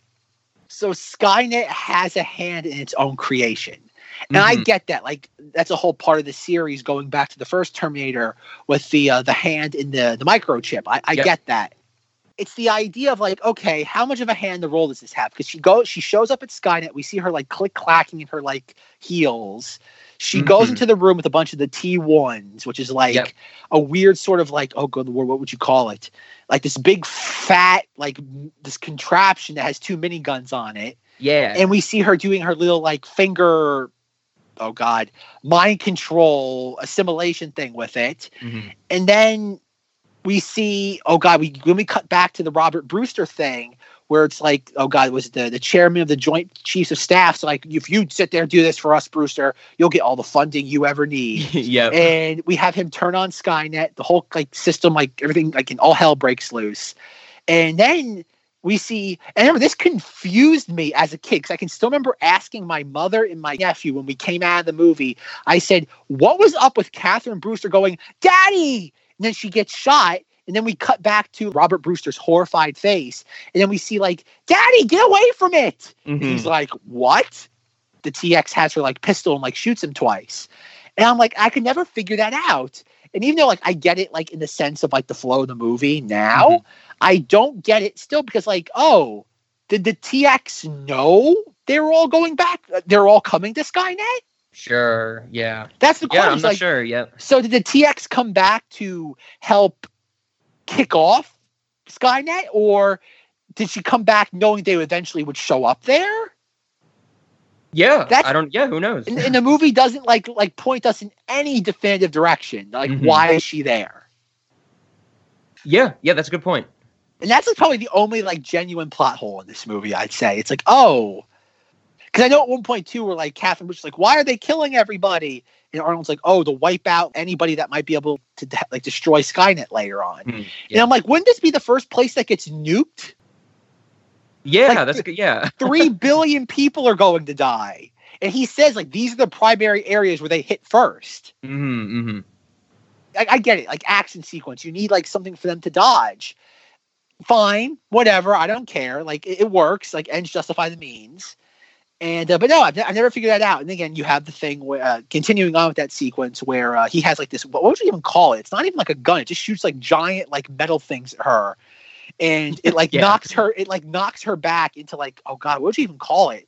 A giant garbage chute Yeah. Yeah. Something like that. I, I was That's- a little confused on what that was. Also. that's like dozens of stories high. Yeah. I, I guess.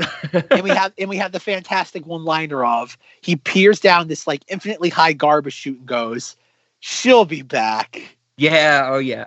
That was another one of those lines that that always gets a rise out of the audience. Definitely. Yeah. That was a good one. And then after that, we have like what bleeding out Robert Brewster. Yeah, and they um they uh he takes him to his office or something, and we get uh, exactly what we were talking about last week, where the Terminator should have just ripped the the door off of the safe for the key for Miles Dyson, and here he just rips the door off the safe to get those folders. It's perfect. I would have loved it if there was a sequence in this where like John Connor's like, "Oh man, I forgot my ATM tar- ATM card and laptop." oh, that'd be great. Uh, but yeah, no, we have that, and um, but but prior to that though, like this is what again, this is the I know everybody loves I loves their Arnold Schwarzenegger action sequences from the second film, but I feel this sequence right here is like like one of my favorite all time ones. I love that like they're going to Robert Brewster's office. There's the two T ones, the big fat ugly like century like ones Mhm. are guarding the office. I love how like Arnold peers around the corner and like the two of the, like the camera cuts and the two of them are like oh god they like maneuver in the hallway and they're like eyeing each other and then like one of them like looks up and like one of the ceiling tiles has been like pushed pushed aside and Arnold just like out of nowhere drops out of the ceiling Mhm. like breaks the sentry robot's neck like rips the minigun off of it and just starts shooting the other one. The other one starts returning fire, just like has like really no target. It's just shooting in the general direction. And I mm-hmm. love that you can see the reflection of just the the the, the muzzle flashes in his sunglasses as like he just like annihilates the other one. yeah, it, it, it is really really well done. I like It- that too. And it's such a it's a it's one of those things now it doesn't really happen in action sequences. So much action sequences now are just always just like we have to make sure the audience is like set up. If this was any other movie before we get to this we'd have to see of arnold like climbing into the ceiling rafters maneuvering around a pov of him looking down making sure he's directly above one of them and then like one two three drop through. Yep. And you don't get any of that. Like it happens in the span of like what five seconds. We go from like sentry robots. They look at each other, looks up at ceiling. Arnold drops down. Return fire. Action action sequence over. Yeah, it's it's perfect. It's just it only gives us what we need, and it does it uh, perfectly. Yeah, it's it's so bare bones, but it's so effective. It's like it's just it's perfect. Yeah. Um, and then going back to the safe sequence where like Robert Brewster is like bleeding out, and he's like, "You must get to Crystal Peak." John Connor, one of them's like, "Crystal Peak, what's that?" And I love Arnold's pronunciation of the Sierra Nevada mountains. He's like, "The Sierra Nevada mountains." Yeah. oh yeah. it's not Sierra Nevada. It's Sierra Nevada. Crystal Peak. You have to get to Crystal Peak. What? What is he saying? Crystal Peak. It is a hardened facility in the Sierra Nevada mountains, 52 miles northeast, bearing 0.5 degrees. oh, good old Arnold the accent. It does I wonders for some of those deliveries. Yeah. Oh, it's perfect. Like it's almost up there with him like uh, announcing Avatar at the Golden Globes in 2010. He's he's like he's like the best picture nominees are Abada. yes, it's great. It's great. It's it's delightful. Introducing Avada. Now, Avada is set 125 years in the future. This is Avada. The man's a national treasure, folks. Uh, stripping the maid or not. and uh, no, but after that though, Robert Brewster's about to like have his last breath, and like Catherine Brewster's like crying. And I love how we see like the mini hunter killer, and Arnold's like, "Get down!" And he just starts shooting this thing, and it just launches a rocket into the office, and just like I don't want to say, like, it's funny how like nobody gets hurt. Like this thing shoots a rocket and nobody gets harmed. Maybe a little dusty, but nobody gets harmed. And then like he's like get to the particle. What, what's he say? Like go to the uh the hangar. Oh, the, the par- particle particle accelerator, accelerator, yeah. leads to the hang uh, the hangar. And they go out of the office, and the Terminatrix is waiting for them. Once again, how does she know they're there? Yeah, exactly. I guess I guess she was alerted when the two sentries were destroyed. I guess I imagine they have cameras and they alert her.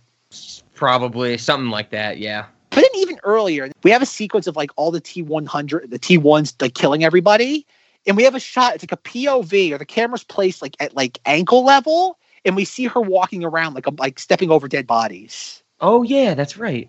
And I'm like, why is this here? Like, why, again, it, it, isn't anything to complain about? No, Mhm. but like, why is this scene here? Yeah, yeah.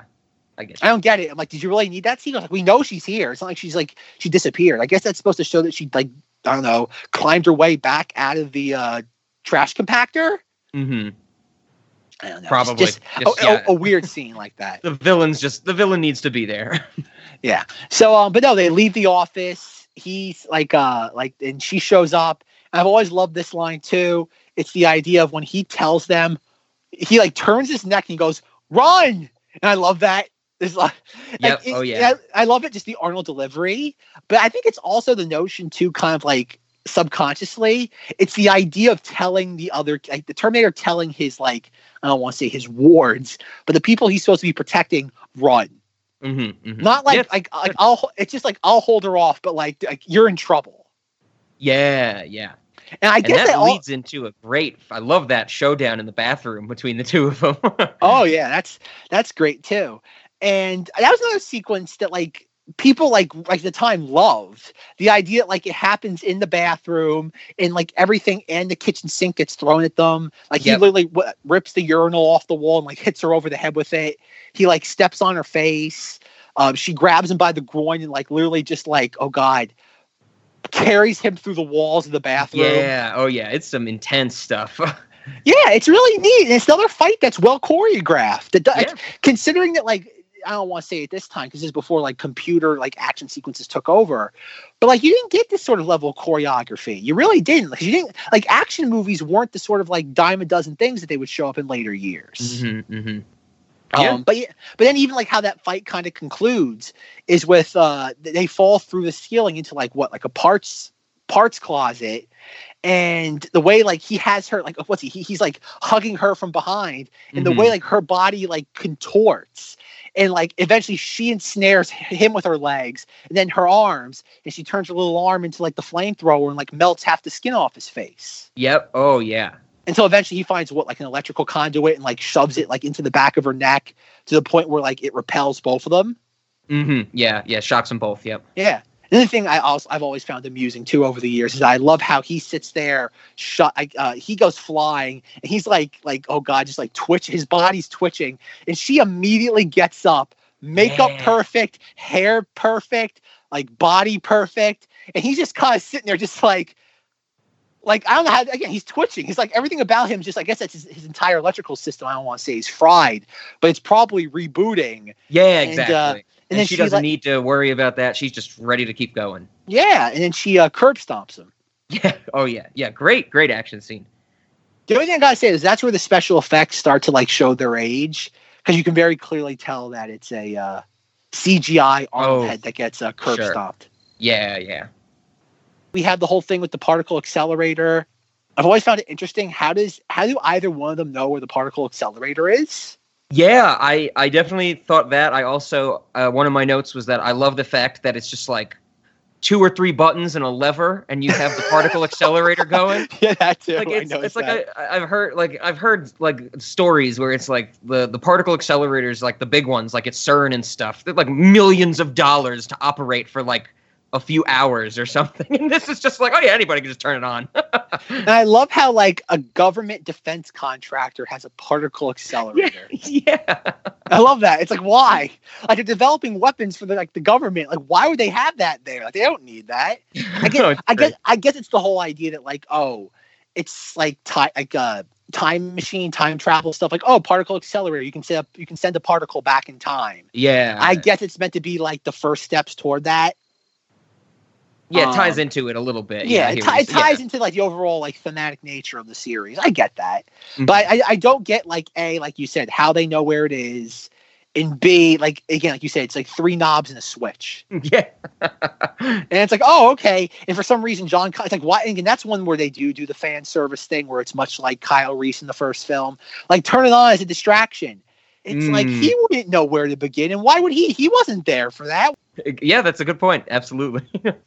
So um no, and then you have the sequence where they're, like they're chasing, like uh, the Terminator's chasing them through the particle accelerator, and she's about to burn them to death with her flamethrower. She like starts to go on the fritz, and she um gets what dragged by the mag the magnetic pull of it all. yeah, and it like takes her her weird nano skin off, nanotech skin off. Yeah. Yeah, and then uh you have Why won't Bruce- you die, you bitch? No, it's it was she say why won't you says just die now. or yeah, something like that. Just uh, yeah, just die or just die, you bitch. Something like that. Oh, yeah. it's great. It, it's it's what's so funny. It's like it's such ham fisted, but it's glorious. yeah. Yep. Just die, you bitch. So we have that. They go out to the hangar. The TX like takes a little saw blade out of her hand and like just cuts through the particle accelerator, which I don't know what would happen if you actually cut through a particle accelerator while it was active. Yeah, I, I don't know either. what, what would happen if like if someone took like like a power saw and just cut through it?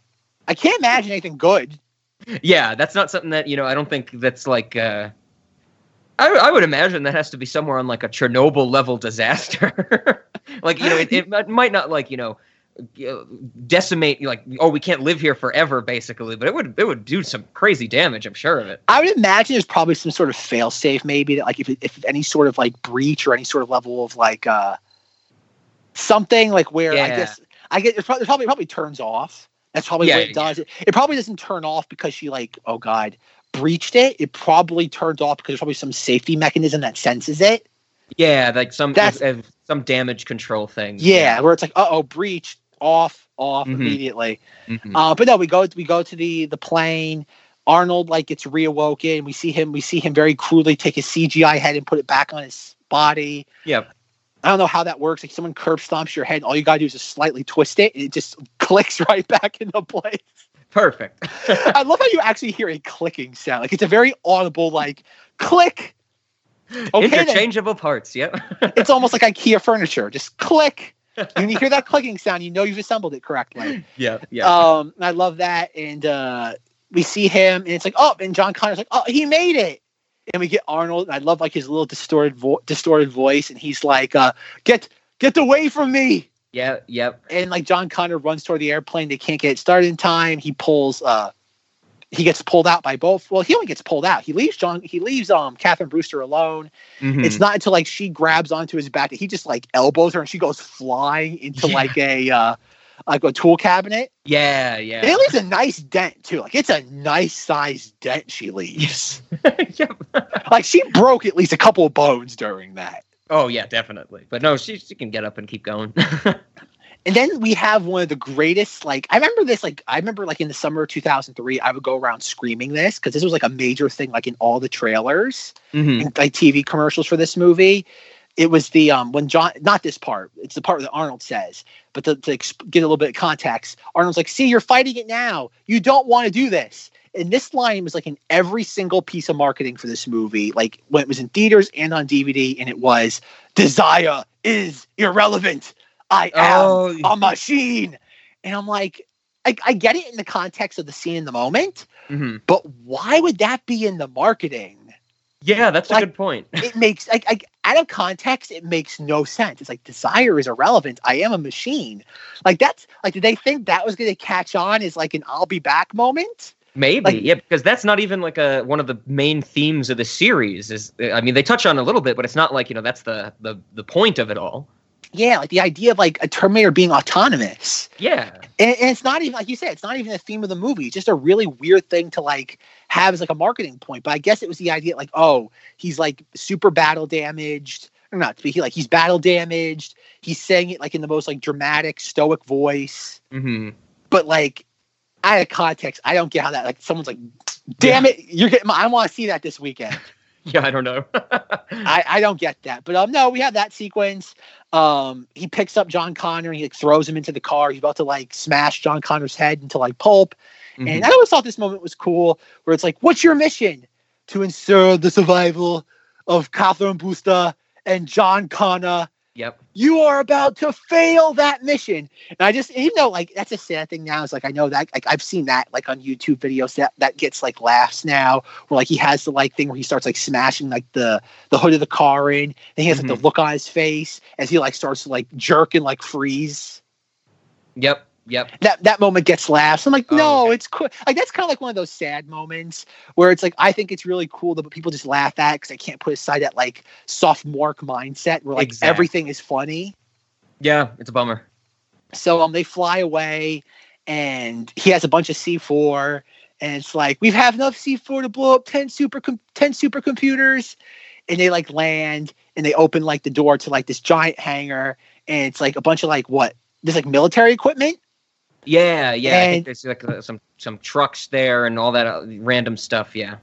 she's about to go running and he's like nope we can't be like sure there might be like skynet so he like fires off a bunch of shots and nothing Mhm. happens so they go like run over to like the door and uh, how are we gonna open this and it says like what like all these different like uh color color codes where it's like yeah. blue 47 it's like uh, uh, uh, dakota 87 they type it in like each one like turns like the power on Mhm. um it does like all these things and the only thing i've always found fascinating about the computer and maybe you might be able to tell me this based on your history the thing says authorized and it's capitalized a u t h o r i z e and the d is lowercase Oh, I did notice that. Yeah, that was confusing to me as well. and i'm like is that a government thing where like the last like like letter has to be like lowercase I've I've never seen it. I just thought that you know, like the person who was typing it, they they let their uh, finger off the shift key too early. You know, like that's because I've never seen that before. So yeah, I was, I was confused as well. yeah i'm like that's such a weird like considering that like that had to be a deliberate choice on someone's part hmm i'm like why though Yeah, I, yeah, I don't know. Another research- weird aspect. Yep. did market research say that people like lowercase d's more than like capital d's nice. Have that though, and like they hear a sound, and the, the Terminatrix shows up, like crashing through, like in the helicopter, which I've never noticed before until this viewing. Is that you can see that helicopter in the hangar when they first Oh. walk in. You can see it there. Cool. You can't see it in any other shots, but it's kind of like one of the first shots you see of that hangar when they're before they get into the plane. That it's Mhm. there. And I'm like, oh, isn't that neat? She went to the hangar too and just found the very first thing she could fly Yeah, right on. neat. right on. And we get her, and she's showing up, and like John Connor's like, like I guess at that point they've already opened the door, or the door is trying to open, and they shoot like he tries shooting her to repel her back. It does absolutely nothing. Then we hear a loud sound, and Arnold shows up in a giant like oh god, there's a there's a name for this type of helicopter, but like one of those ones with the two rotors, one in the Yeah. front, one in the back, the military ones, very Vietnam esque. Mhm, mhm. And Yeah, I um, love he- that uh, the bad Terminator crashes into the mountain base in the helicopter, and then Arnold crashes into it with an even bigger helicopter. oh, I love it. It's delightful. It's absolutely delightful. Yeah. And this is the part where like, I really start to love this movie. This is where this is where the movie goes from being like a great Terminator film to being the best Terminator film ever made. right on. and he shows up, like he crashes into her, like like everything's exploding. At this point, like the only color we have is like red for fire flames, like red and orange hues, and we see like everything's on fire. Like John and Kate get like thrown into like a cubby hole. They come out. They kind of like I love how once again they're not damaged at all by any of this. Yep. Two helicopters explode like right in front of them. Nothing happens to them. And I love how like they're like surveying the damage. And I love how you have the helicopter and Arnold just like put like pushes the door open. And this is my favorite incarn I, I guess aesthetic incarnation of the Terminator. It's Mhm. him. It's like half of his body's gone. Like you said, it's the most exposed I think we've ever seen the Terminator before in any of these movies. Well, not discounting the first one where he's entirely exposed Yeah. or I guess the most battle damaged. And I've always loved it. Like half his face is missing, like his leg is exposed, and I just love the um back. Yeah, it's really cool looking. He looks he looks directly into the camera. Yep. I don't know how we convey that in auditory like medium, but like he looks directly into the camera and like and it's not jarring at all. Yeah, it, it flows so well because usually when we talk about people looking right into the camera, you know, it is because it's jarring or something. And this was, you know, it, it fits. It, it fits the moment. Yeah, because like again, everything in this movie is that everything plays into the very next moment. Mhm. Every action sequence is like coordinated, and I love that. Maybe we'll I have to look it up. Who like the like, maybe the second unit on this film was that did like all the action sequences, or who like the Mhm. special effects coordinator was, because like every single action sequence flows perfectly into the next like Yeah. shot. Yeah, definitely. Because again, like you like you you compo- like compare it to like Terminator Salvation, like we'll talk about next week, where like where Christian Bale has his moment where it's like, what shall I tell your troops when you don't return? And the like the music stops and he looks directly in the camera. Mm. Tell them I'll be back. And it's just like boo, boo. it's like, like, like you, you're, you're oh god, your fan service is bad. You should feel bad Yeah. yeah. and and it's like this is perfect and i love that exact moment they like both smile at each other john and kate and then like you hear like the sirens go off at like the terminal and it's like power failure emergency shutdown procedure and the Mhm. doors only open like what maybe like a foot maybe two feet Yeah. and it starts to like close and arnold like in his like half like falling apart state goes like running over. And i love this how like his leather jacket is like just like the way it just moves. I just love how it moves. And he goes sliding onto the ground and like Yep. holds the door open. It's like run! Like he's like move! Hurry! And like Mhm. catherine brewster goes like scooting under. And then john connor goes under. And John Connor says something. He's like, "Thank you," and I, I think it's like it's beautifully haunting. He goes, "We'll meet again." Like I'm like, oh, oh, this is great. I love it. I love it.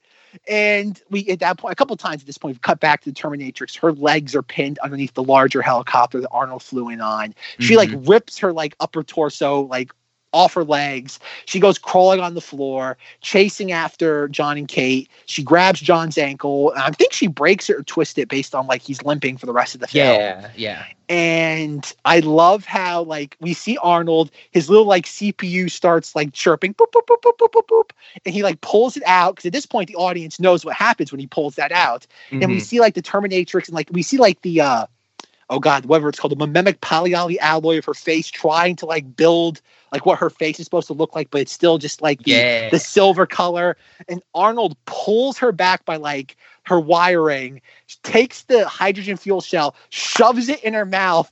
You're terminated as the thing like ruptures, like it starts to like rupture in her mouth. Is like the entire like what establishing shot that we had previous of the base, like like explodes.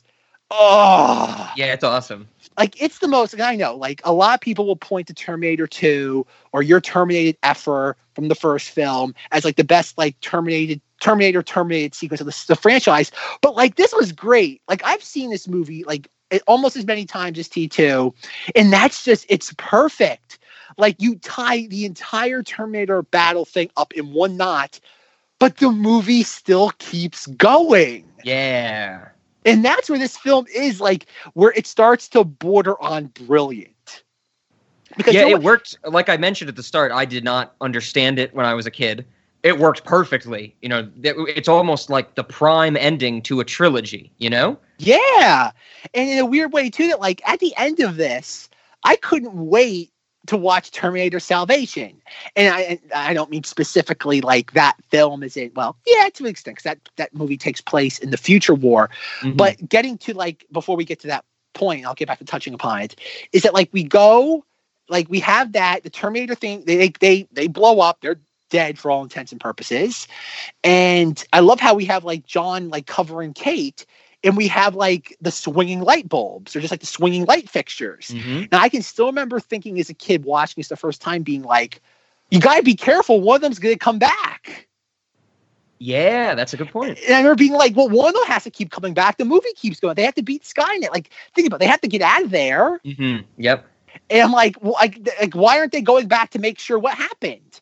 And then, like, as the movie progresses, they walk in and we see like all these things that just don't make sense visually. Yep. Like we see like like 1960s like murals of America. We have the like president of the United States podium hmm and we have like all this sort of like iconography of like Cold War VIP bunker America. And we have like John Connor freaking out, being like, it's not here. It's not here. And he starts like screaming. Like at one point, I think what he like knocks over a computer monitor. Yeah, he's like, nothing's here. Nothing. Nothing's gonna help us. Type of thing. Yep. Yeah, we'll play the clip here. These computers are 30 years old.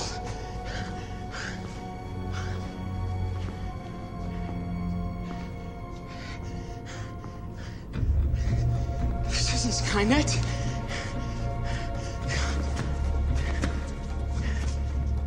There's nothing here. This, this is a fallout shelter for VIPs. Only they never got the warning.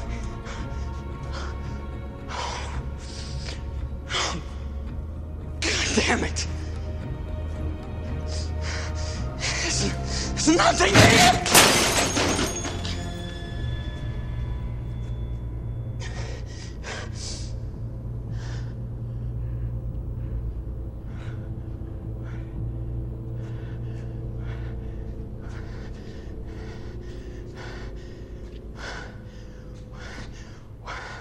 Why didn't he tell us?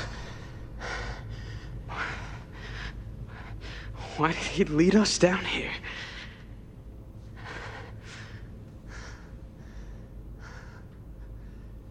To live. That was his mission. And we have like Catherine Brewster go like, John, that was never the point to any of this. It's like because I think John even says at one point he goes like, why did he lead us here? And Mhm. it's like, and she goes to survive. Yep. That was his mission. He kind of has this like kind of like, oh god, a face of enlightenment, but doomed enlightenment. Yeah. He's about to say something, and then the what would you call it? The communication. What, there's a word for it. I don't yeah. know. Oh. Yeah, I know what you mean. Yeah, that like the, the the transmitter or something the like transmitter kind of like comes on and it's like all these different like military installations being like like you got montana civil defense. And it's really like how it's just being done through like that speaker because it is like 60s technology. And it's really kind of like haunting. Like just like the the uh, like the reverberation of the voice through that kind of like antiquated technology and it's like montana civil defense is there anybody out there and we have a couple of those. We John- are under attack. Yeah. yeah. And John like chimes in and it's like, this is John Connor at Crystal Peak. And there's like a pause. Like there's like nothing. Like everybody's like, it's funny. Everybody, both on screen and the audience, it's dawning on them what's happening. Yeah. and it's like, Connor, who's in charge there? And like there's this pause. Again, it's this brilliant realization of again, he slowly again, we'll, we'll play the whole audio here if you haven't heard it already. And it's like he pushes the button, it's like, and again, there's this like hesitation and pause. I am. And you hear the guy go, Connor, what's going on? Can you tell us what's happening? And then like Mhm. the camera pans out and we get the narration again, and we'll play that here if we haven't already. Can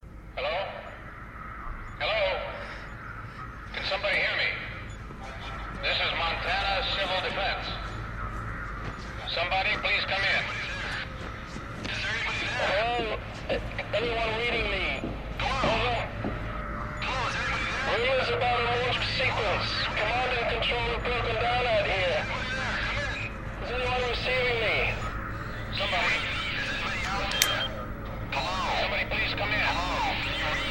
Is anybody this out is there? Nellis. Under CQ. CQ. Is anybody there? This is John Connor. Crystal Peak. Connor? What the hell is happening? Who's in charge there?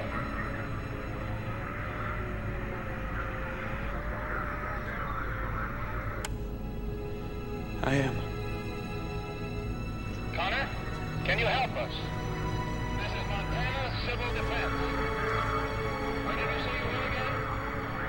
and it's brilliant. It's the idea that, like, again, he has his narration about like everything that's happening, and it's like, oh, it was like it's like Skynet became self-aware, and it's like there never was a core. Like, Skynet's brilliance was its origin, its creation was building itself amongst everything. Yeah, there was absolutely. never there was never any what's the word pulling it out of the system. It was the system. Mm-hmm. Yeah, no Any- headquarters or anything like that. Yep. all technology was doomed to fail us. There was never any escaping Judgment Day. And I love at the very end, like, again, we're seeing like all this like annihilation. We're seeing all these like nuclear missiles kind of like traverse the globe from like like what would you call it? Like above the cloud line, where we see them just Yeah. like crossing roads. There's so much like kinetic energy of just them going back and forth as they just annihilate different cities Mm-hmm. and like we have the again the narration still going on during all this and we have like and we have like i guess this is after the explosion i'm sorry this is after like i guess the immediate detonation of all this and we have like the final shot of the movie is i guess it's the the bunker and we have the arnold t800 skull and it's decapitated Yep. and and we have the little red light slowly just kind of blink out as the final words of the movie are it's like the terminator never taught me to give up and i never will Mm-hmm. and it's like the battle has just begun. And I'm watching this and I'm getting like the endorphin, and this is just for this viewing. And I'm like, oh man, it's like I want to see Terminator 4 now. I'm like, I don't know how you watch. I mean, Terminator 4 more like in a uh, non-specific hypothetical film. It's like the continuation of this, not yeah, you're, Terminator you're ready Salvation. for it. Yeah. Yeah, it's like who wouldn't be excited for Terminator Salvation after seeing this? Like, how could you not be hyped for a fourth Terminator film that takes place in this like dystopian future that we've seen now three times? Mhm. Like, how could you not be like if you are a Terminator fan in the slightest?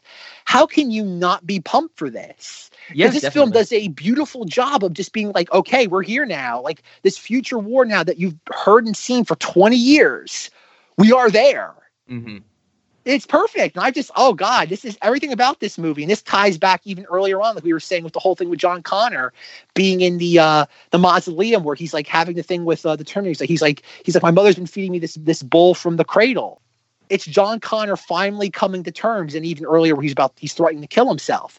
He's finally, after two films, coming to terms with the fact that he's going to have to lead this resurgence of mankind Yeah. come hell or high water.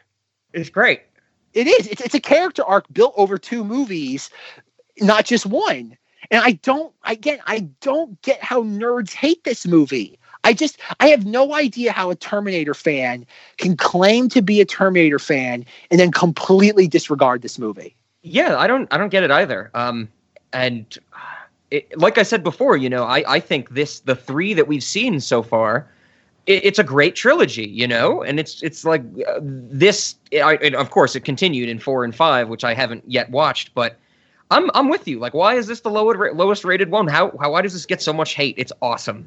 It is. it's every it takes like a lot of the great elements from the previous two movies and blends them in in a in kind of its own way. Yeah, and it blends them in its own way while still like paying tribute to what came before it. Absolutely. in a weird way, this is like the perfect. I don't want to say perfect sequel, but it's the perfect like fan service sequel. Okay. Because think about it, this movie came. This is between Terminator and I guess now that we finished the movie, we can now talk more about uh kind of more abstract concepts. Mhm. Now that I look at the runtime, and I think we're already at like two hours and ten minutes. Okay. I'd be shocked if this recording is anything. This might be the only episode of Cinemati's that rivals the Jurassic World Fallen Kingdom episode. um, but it's the whole notion of that, like between Terminator One and Two, you had seven years. Between Terminator Rise of the Machines and Salvation, you have six years. And then between Salvation and Genisys, you have six years again. And then Okay. between Genisys and Dark Fate, it's only four years. So you have between 91 of Terminator 2 and 2003 of Terminator 3, you have 12 years of fan anticipation. Yep. You also have at this point, like Arnold's like movie career was like like nobody talks about it, though, but like after Terminator 2, all he had was True Lies.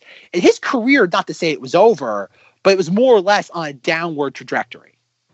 Okay. Because you have after Terminator 2, I guess I, I, I forget where Twins and Junior lay in all like Mhm. lie in all this. But like you have Last Action Hero. And that was the be- even though Last Action Hero Yeah. was great, it's the beginning of the end of Arnold's career. Okay, gotcha. A- As a as a super duper like movie star. Yeah, he was probably priming for his uh, breakout into politics at this point, right? Man, I don't know. That, that was 10 years before he ran. Oh, you, you don't think he was he was trying to just build up, you know, get the grassroots going like he had the, the long run, the long game? Maybe. I don't know. Again, he married a Kennedy, so that probably was always that was always his intention, I think, politics to some degree. okay. But um no, but just the whole idea that like you have last action hero. Uh, not again, I don't want to say that's a bomb, but it didn't really make a lot of money. Then like True Lies was like again, you have a it's a Jimmy C film. It's it's a Mhm. crowd pleaser in every sense of the word. And then you start getting into things like End of Days. Then you have the Oh, sixth like co- day. collateral damage. right? collateral damage and that was Okay. and that was kind of like collateral damage was the last film until terminator and then that was it i think he had like a cameo and i think the jackie chan like around the world in 80 days Okay. but like by the time this film is like being made and being released you have 12 years Yep. of anticipation it's it's very similar to like a star wars prequels level thing Yeah, that's what I, that's what I was uh, making me think of. Yep. And that's why, and I know, like, much like how I did for Real Scary Stories, I wrote an article or like an essay about Terminator Genisys in 2015, which we'll get into uh, next week's episode. Okay. But it's the whole idea that, like, I it's weird. Like, I get liking things as a kid and having that, like, nostalgia. Like, I get that. But, Mhm. like, I cannot imagine, like, loving something as a kid and then getting mad at it as an adult or the follow up as an adult because Yeah. it doesn't live up to my, it doesn't make me feel like a nine year old. Yeah, I, I'm with you. It's it's very strange uh, concept and Like- way to respond to something. Yeah.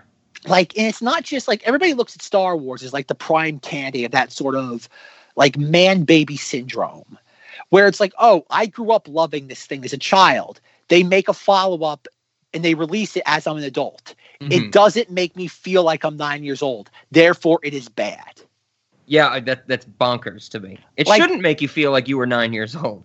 Like that's It should be its own thing. Yeah. Exactly. I don't know like what sort of like thing has happened. You can't just point to like a few people and be like, "Oh, this is like an isolated thing."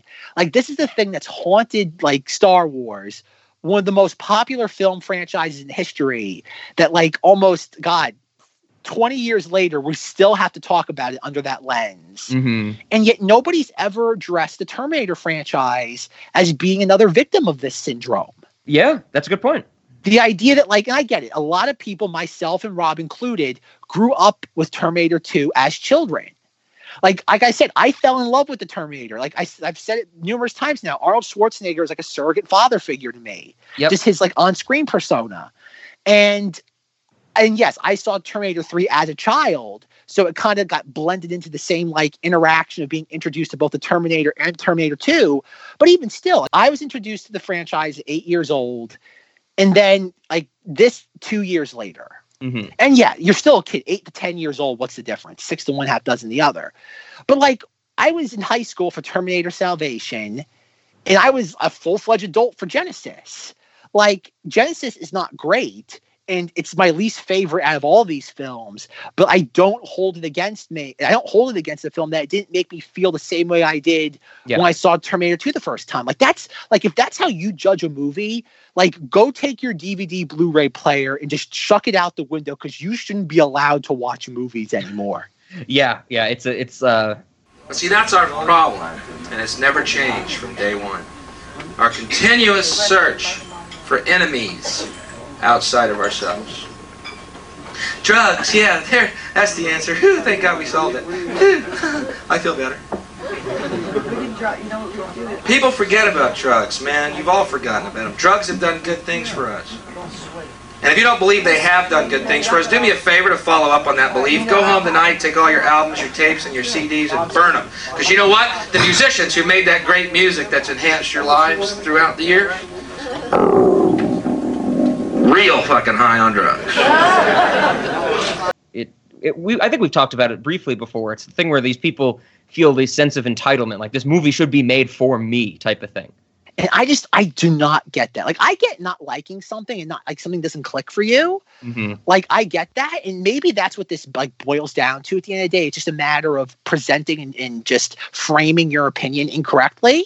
Mhm. Like instead of saying that, like, oh, Terminator Three doesn't resonate with me because oh, the human characters don't feel as like real as they do in Terminator Two. That's a perfectly logical complaint. Sure. Yeah. But to say, oh, this movie is bad, objectively bad, Yeah. because Arnold doesn't behave in this movie the same way he does in Terminator 2. And it's like, well, well, well, well, why does that matter? Well, because I grew up with Terminator 2 and it's, it's in that version of the character's best. And it's like, God damn it, here we go Yeah. again. Then just watch Terminator 2. That's that's the thing though. And again, it goes to Star Wars. Like I can't wait for like 10 years from now when Marvel has to do all this. When we like like, like can you Yeah. it's like it's it's weird that like Spider-Man never fell into this trap is a thing, not to go back to Marvel, because every Cinemati's conversation unfortunately devolves into a Marvel conversation. but like it's weird that like an entire generation of Marvel fans grew up with Tobey Maguire. Yet they're all fine with like Tom Holland Spider-Man. Yeah, that's a good point. And that's so weird that like, oh, maybe it's because it's not the same actor. Maybe if like Tobey Maguire came back as Spider-Man, there would be that like maybe it's just di- it's even though it's the same character, it's a different enough of a take. Yeah. So maybe maybe it's the idea of like, oh, maybe and I think that probably was the thinking going into when they made Terminator Salvation. It's like, oh, we're gonna do a brand new take on the Terminator franchise.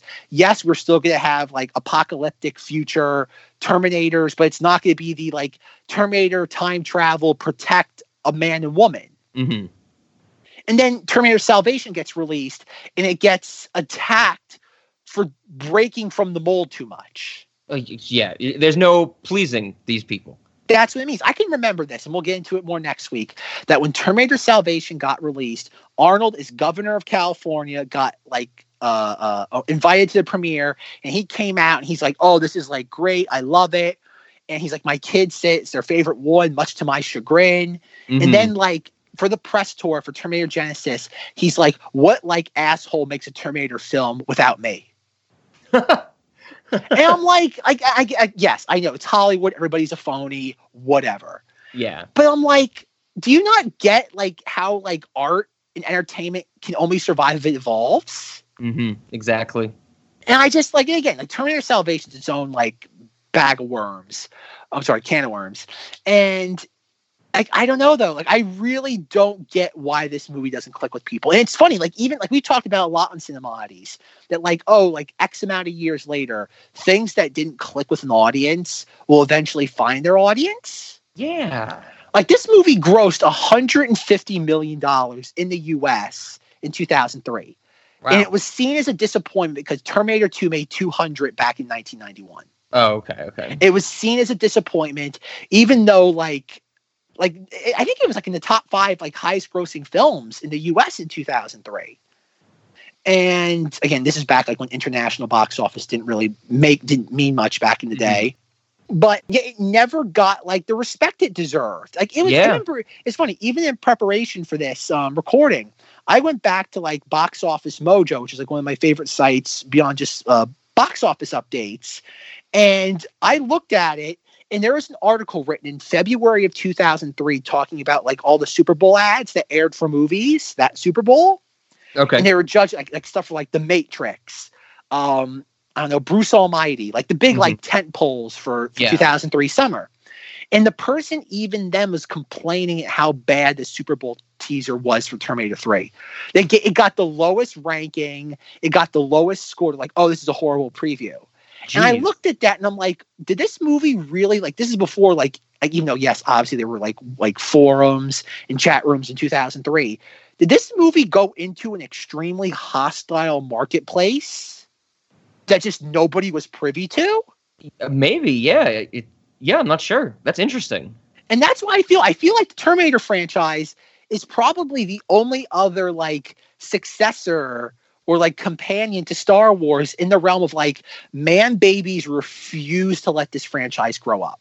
Mm-hmm. Mm-hmm. And when Yeah. it does try to grow up, they attack it. Like it gets attacked no matter what. Like, okay, you be derivative, you get Terminator 3 and Terminator Genisys. Both are attacked. You try to be different, you get salvation. It gets attacked. Yeah. So it's like, where do you go from here? Like, I, and I see a lot of people out, like online being like, we don't need another Terminator film. Then stay home. Yeah, exactly. Like, and that's what I mean, though. Like, I get it. Like, you want people to go see your movie. Like, that, nobody puts a hundred million dollars into a movie just for like a handful of people. But like, I don't get the notion of hating something that you love pieces of. Like, I'm not saying that you have to love every piece of a movie franchise. Like, every movie franchise has its ups and downs. Mm. Like, I I love certain Friday the Thirteenth movies. I don't like certain ones more. Like, there's certain ones that I don't particularly like though. But like, I'm not going to go on a web form and be like, Jason takes Manhattan or Jason the final chapter is cinematic garbage just because it's not what I particularly like. It's not my cup of yeah. tea Exactly. Like I don't know. I maybe this is just another like another thing that like the the, the evils of the internet. Yeah, I think a, a lot of it could be, you know, that um, you know, that, that almost hive mind and jumping on the bandwagon type of thing. That once the ball starts rolling in the negative direction, it's going to just gain momentum. Yeah, it's it's weird like that. It really like I don't know because you look at the box office for 2003, and these are the top. I think we I think we've talked about the box office for 2003 in another episode of Cinemodities, but here we go again. um, number 10 is Cheaper by the Dozen with Steve Martin. Oh yeah, I know. I remember this. Yeah, we've gone through this. number nine is The Matrix Revolutions. Okay. Eight is Terminator 3. Seven is Elf. Ugh, Lord help course. us all. So, folks, I'm gonna let you know a secret. There's gonna be an Elf 2 eventually. Like it's it's it's happening soon. I have I have nothing to back that off of, or or like any like insider knowledge. I'm just letting you know. Will Ferrell's had like three or four box office failures. Mhm. That's his safety zone. And now that that film's almost 20 years old, it's perfect time to see what Buddy's up to again. Oh boy, I can't wait. It, it's gonna happen. Like it's only a matter of time until like, okay, we have to do it. Hmm Yeah. Um, again, Lord help us all. Number five is Bruce Bruce Almighty. okay. Four is The Matrix Reloaded. Three is Pirates of the Caribbean. hmm Two is Finding Nemo. Oh, okay. And number one is Return of the King. Of course. You- look at like what's above that and like what other movie franchises. Number 11 is Bad Boys 2. oh wow. And that, and we're getting a Bad Boys 3 next year. Oh god, really? yep. And then you look at number like 14 is Ang Lee's Hulk. oh man, interesting. And then number 15, which is as strange as this may sound, is Too Fast, Too Furious. Like okay. that again, that's what's so weird though. Is that, like you look at it though, it's like you have the Fast and Furious franchise, same thing. The franchise is almost 20 years old. And, Mhm. and like the first movie is them stealing DVD players, and the last one is Idris Elba in like a Superman suit. Yeah. Yep. And yet nobody attacks those films for being inferior compared to their original entries. That's a good point. If yeah. anything, the later entries are held in higher regard than the earlier entries. hmm It's so weird that like we have a we have a oh god a audience that behaves in such contradictory ways. Definitely, and it's yeah, it, they're all over the place, and it's you know almost like a coin flip how it's going to turn out. Yeah. But uh I don't know. Like folks, I know this is weird as this may sound though, but like this is like the more I can I almost a way, maybe my opinion will change. And it's probably not fair to say this, but considering how everybody else on the internet is allowed to be subjective, I think it's only fair that I'm allowed to do it every once in a while. But I'm gonna say it now. Terminator 3 is the best of the of the Terminator films. It's my favorite so far. That's not gonna change. I, That's I don't. I was, I was literally about to say I don't think that's going to change, but you beat me to it. But yeah, I can't see watching this film. I get it. Terminator 2 is both the previous films are special in their own right. This film wouldn't exist without the previous two. Mhm, mhm. It stands on the shoulder of giants. Yep, absolutely. But as something that's trying to live, I kind of like I don't know, live off two momentous films. And it's weird. Like I feel this another film that's in the same kind of vein as like Alien Three. Oh, sure. Where you you have two like super seismic, like culturally important films, Alien Aliens. You have a third chapter comes out that's really like undercooked, and you have all that, and and it's weird. Alien Three now is slowly being recognized as a good like good film. Oh, okay. You'll see that on lists now where people be like, "Oh wow, like we misjudged this film back like in '91." I think that came out. Sure. People actually be like, "Oh wow, this is a lot better than what we gave it credit for over the last like 20 years." And it's weird. This movie's been out now for over 15 years, and no one has gone back and looked at it under that same lens. They're like, "Oh, maybe Yeah. there is something here that we kind of overlooked because we're we're babies, and we can't just like sift through the nostalgia of our past." Hopefully, our discussion uh, causes the ball to switch over, and we'll uh, get some favor for Terminator Three. I certainly hope so. I hope this is another like Cat in the Hat or like Gods of Egypt, where like at least somebody out there, like if you haven't seen Terminator 3 or if you have already and don't like it, you'll revisit it under the lens we've just Mhm. provided. Yep. Because this is like you put away your your your your oh god bias. It's great. There's nothing not to like here. If you if you Yeah. like act, sci-fi action films, this is great. Yeah, it fires on all of those cylinders, definitely. Yeah. So, uh, with that being said, Rob, do we want to delve into the uh, extended ending of Terminator 3 or the deleted scene first? Um, ooh, I think we should do the deleted scene first, because the the uh, the extended ending is interesting. Um, but before we do that and our real questions, uh, two things. One, there was one scene in this movie. I think it's like when um, Robert Brewster is like walking with some engineers, and it's like when he sees one of the the drones, and um, one of the engineers, I'm like, is that Chris Hardwick? But I convinced myself while I was watching the movie, because you know I sit here with my computer and I usually would look this stuff up. I'm like, no, that's not Chris Hardwick. And then it is. He's in the credits, and I was like, holy shit.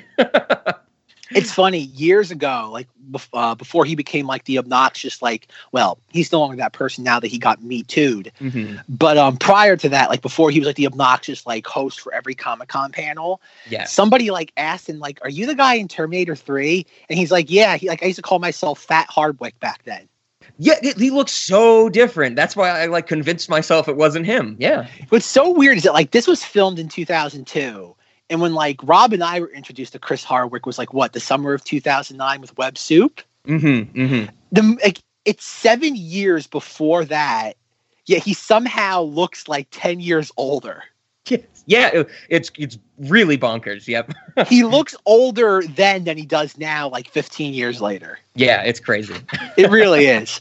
Um, but yeah, though, yeah, Chris Hardwick. Yeah, yeah, I had to point that out because because usually I, I'm I'll like always look stuff up, and it was I was like baffled with myself that I convinced myself not to even type his name in, or I even had like the Terminator 3 IMDb open. I literally just didn't bring my web browser up. I was convinced myself, and then I saw his name in the credits, and I was like, I should have trusted my intuition. lazy sob. Oh yeah. Uh, let's jump into our, our bonus stuff, right? Our ex, our extra scene, our video game ending. yeah, son. Oh boy, uh, Rob was right choosing uh, Sergeant Candy because how do you top perfection? Oh, I I wish that scene stayed in the movie. I kind of get that it was cut because it is a little more jovial than anything else in there, but I, I think it still fits. It's on the nose. Like you couldn't get any more on the nose than that moment. Yes. It's funny, like I on the DVD, and for the longest time growing up, I I because it was again back in the heyday of like when DVDs were a big thing that studios cared about. Was like it came like on a two disc like DVD. The first disc was the movie, second disc was bonus features. And I mm-hmm. remember, however the menu was, I could never figure out how to navigate it for the longest time. And when you put the DVD in, it only had like three features, but it was like one of those types of DVDs in the menu where you had to like select the next page button and click like enter. Oh, okay. And it took me a while to figure that out for some reason. So like all it had on the main page was, oh god, like documentary, something, I don't remember what it is. And the other thing says Sergeant Candy. And for the longest time, I thought that was the only things that are on the DVD. Mhm. And so I clicked on it, and I remember watching it, and it just like I, I, I was delighted growing up with this. Like I, Oh, yeah. I find I find it infinitely more amusing now than I did then. Everything about this sequence is pure gold. Oh, it is. It's it it's firing on all cylinders. It's it hits on exactly what we were talking about last week. You know, I think that's even when you mentioned it. Like we get to see more of the uh, behind the scenes stuff at Cyber or CRS, whatever it's called now, the government. Um, yeah, it, it it's it's great. For our audience at home that might not know about this deleted scene, the Sergeant Candy deleted scene is um it's a bunch of people at the government where Robert Brewster works. They're like sitting around like a, a it's kind of like almost like a sofa, and they're watching something on TV. And what it is, it's like uh like oh god, like a PSA infomercial about the Terminator program, and and like how like its foundation. And like during the middle of like the beginning of this, and they're like Terminators, the soldiers of the future. No Yeah. longer will American brave American men and women be putting themselves in harm and like Robert Brewster's like, you know, we got all of our like stuff from a, a private like contractor named Cyberdyne Systems, and one of the people's like Cyberdyne, that's ancient history. Then we go back to the screen, and it's like the modern day soldier, the Terminator, can be deployed to this, this, this, and that. And the only thing I have to say there is a break in continuity here is that Jimmy C, and this goes back to Terminator 2 3D Battle Across Time Okay. was that when Jimmy C made that for Universal Studios, was that they wanted to have the Terminator endoskeleton like in the ride, like the um the live action part, not like the screen based portion of it. Oh, okay, And he told them no because this is an element even introduced in uh, Salvation. Or let me, let me rephrase that. Re uh, reinforced is that the endoskeleton Terminator wasn't constructed or designed until well into the war. Because if you remember Oh. correctly, like Kyle Reese says, the first incarnations had rubber skin. They were very easy to spot. Yeah, yeah. The the T eight hundred came very later in the process, very Mhm. late into the war, and so they do show a couple images of the endoskeleton in that video. So it does Ah, kind gotcha. of break continuity beyond the stuff we've already mentioned about like John Connor's age. Mhm. Um, but the the icing to this is they show who the real life candidate is for the T eight hundred to be modeled off of Arnold Schwarzenegger, and who that person is in universe is Sergeant Candy oh yeah. and it's Arnold Schwarzenegger being dubbed in like the most oh god, how'd you describe his accent? It's it's got like a the, the southern drawl type of thing, I would say. Oh yeah. Like, but but uh, just globbed on there. Like you know, it's it's not even like you know, you just he's just eaten right out of the packaging. We'll insert the clip of it here. Using designs generated by Skynet, we need no longer risk the well being of our men and women in uniform. Robots will take their place on the front lines. Hi, I'm Chief Master Sergeant William Candy. I was honored to be selected by CRS in the ongoing effort to save American lives. I don't know about that accent. We can fix it. And it's just it's it's glorious. yeah, they Um, lay, it's- they lay it on so so well. it's ham fisted, and I love how like one of the people turns around to like that voice. We're gonna have to do something about that voice, and we cut to a person that it's it's Arnold Schwarzenegger's head, right? Or I it's think so. I think so. It looks yeah. like it's head, but he's wearing glasses. His hair looks very similar how it does in Terminator 2, but it's like on a very I don't want to say lanky, but a non-Arnold body. exactly. And, and the guy turns around in the Arnold voice and goes, "We'll fix it." Yep. Oh, it's awesome. and, and, and, and the scene continues back with Sergeant Candy, and he's like kind of like narrating it about like again, kind of like reinforcing what the video said about like people want to put themselves like in the like, oh god, in harm's way. And the final shot is him like pulling up like a 3D like casted model of his Mhm. head. He goes, "Oh, it's me," and he, and he, and he like faces like he has like oh god, he puts like mannequin head right next to his, and his smile changes from a smile to like the iconic Terminator scowl. Yeah, that's the end of the scene. Oh yeah. Oh, th- now that we're talking about it, I didn't think of this before, but the the voice, the the Southern uh, Sergeant Candy voice, it's kind of like um, Audrey too from Little Shop of Horrors, like "Feed me, ooh, it's me," that type of thing. Yeah. Yeah. Okay. Yeah, it is like you said. It's I, it's not clunky, but it's ham fisted. Definitely. Yeah. Oh, it's Beautifully glorious. so. Yeah. Oh, yeah. It, it- it's absolutely glorious to the point where like anytime like I have like and this is a, kind of like a weird thing though. This more shows up with like Halloween stuff when you have like um any sort of like head or bust. Mhm. Like I'm, I'm able to hold my hand. I always like it doesn't happen often, folks. Like the amount of times I get to do this per year is like maybe once, maybe twice if I'm lucky. I'll always hold something next to my head like that and be like, "Ooh, it's me." It's like great. I know, like, we'll get into the story with Terminator Genisys, but uh, the the too long didn't read version of the story is when Terminator Genisys came out in theaters, I won like a ju- like a one to one replica of a Terminator endoskeleton's like bust head. Okay. And when I first got it, the first thing I did was take pictures of it with me next to it with the scowl face. Right on. That's great. I know there's somewhere because that's like as Rob knows the Amy Schumer story. hmm And that happened like the exact same weekend as when I got the Terminator Oh. endoskeleton. Oh wow. Okay. And so I have a lot of things like screenshotted from that time on Twitter. So I had to send, maybe I can send it to Rob. Is that you'll see like my avatar profile picture is me with my Terminator head, and then like the header picture is the Sergeant Candy scene. nice. Like I said, I've always loved this scene. Like, and this, it's one of those things like like a fine wine. It only gets better with age because of how corny it is. definitely, definitely. But yeah, it's a it's folks. If you don't want to rewatch Terminator Three or like like oh lord, reanalyze it after what we've given you, at the very least, type in Terminator Candy into YouTube. You Yeah, will not yeah. be disappointed. It's worth it. Yep.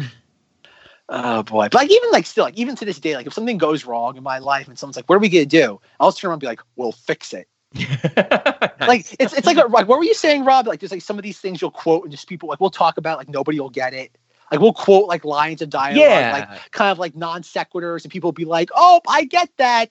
It's like I don't care who gets it. I am quoting the Sergeant Candy deleted scene as much as I humanly can. Yeah, that's the way to do it. It's it's delightful, folks.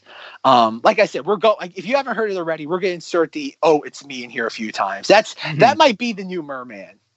It is now within our power to make war safe. And that is truly priceless. CIS brings you the face of the future. Ooh, it's me.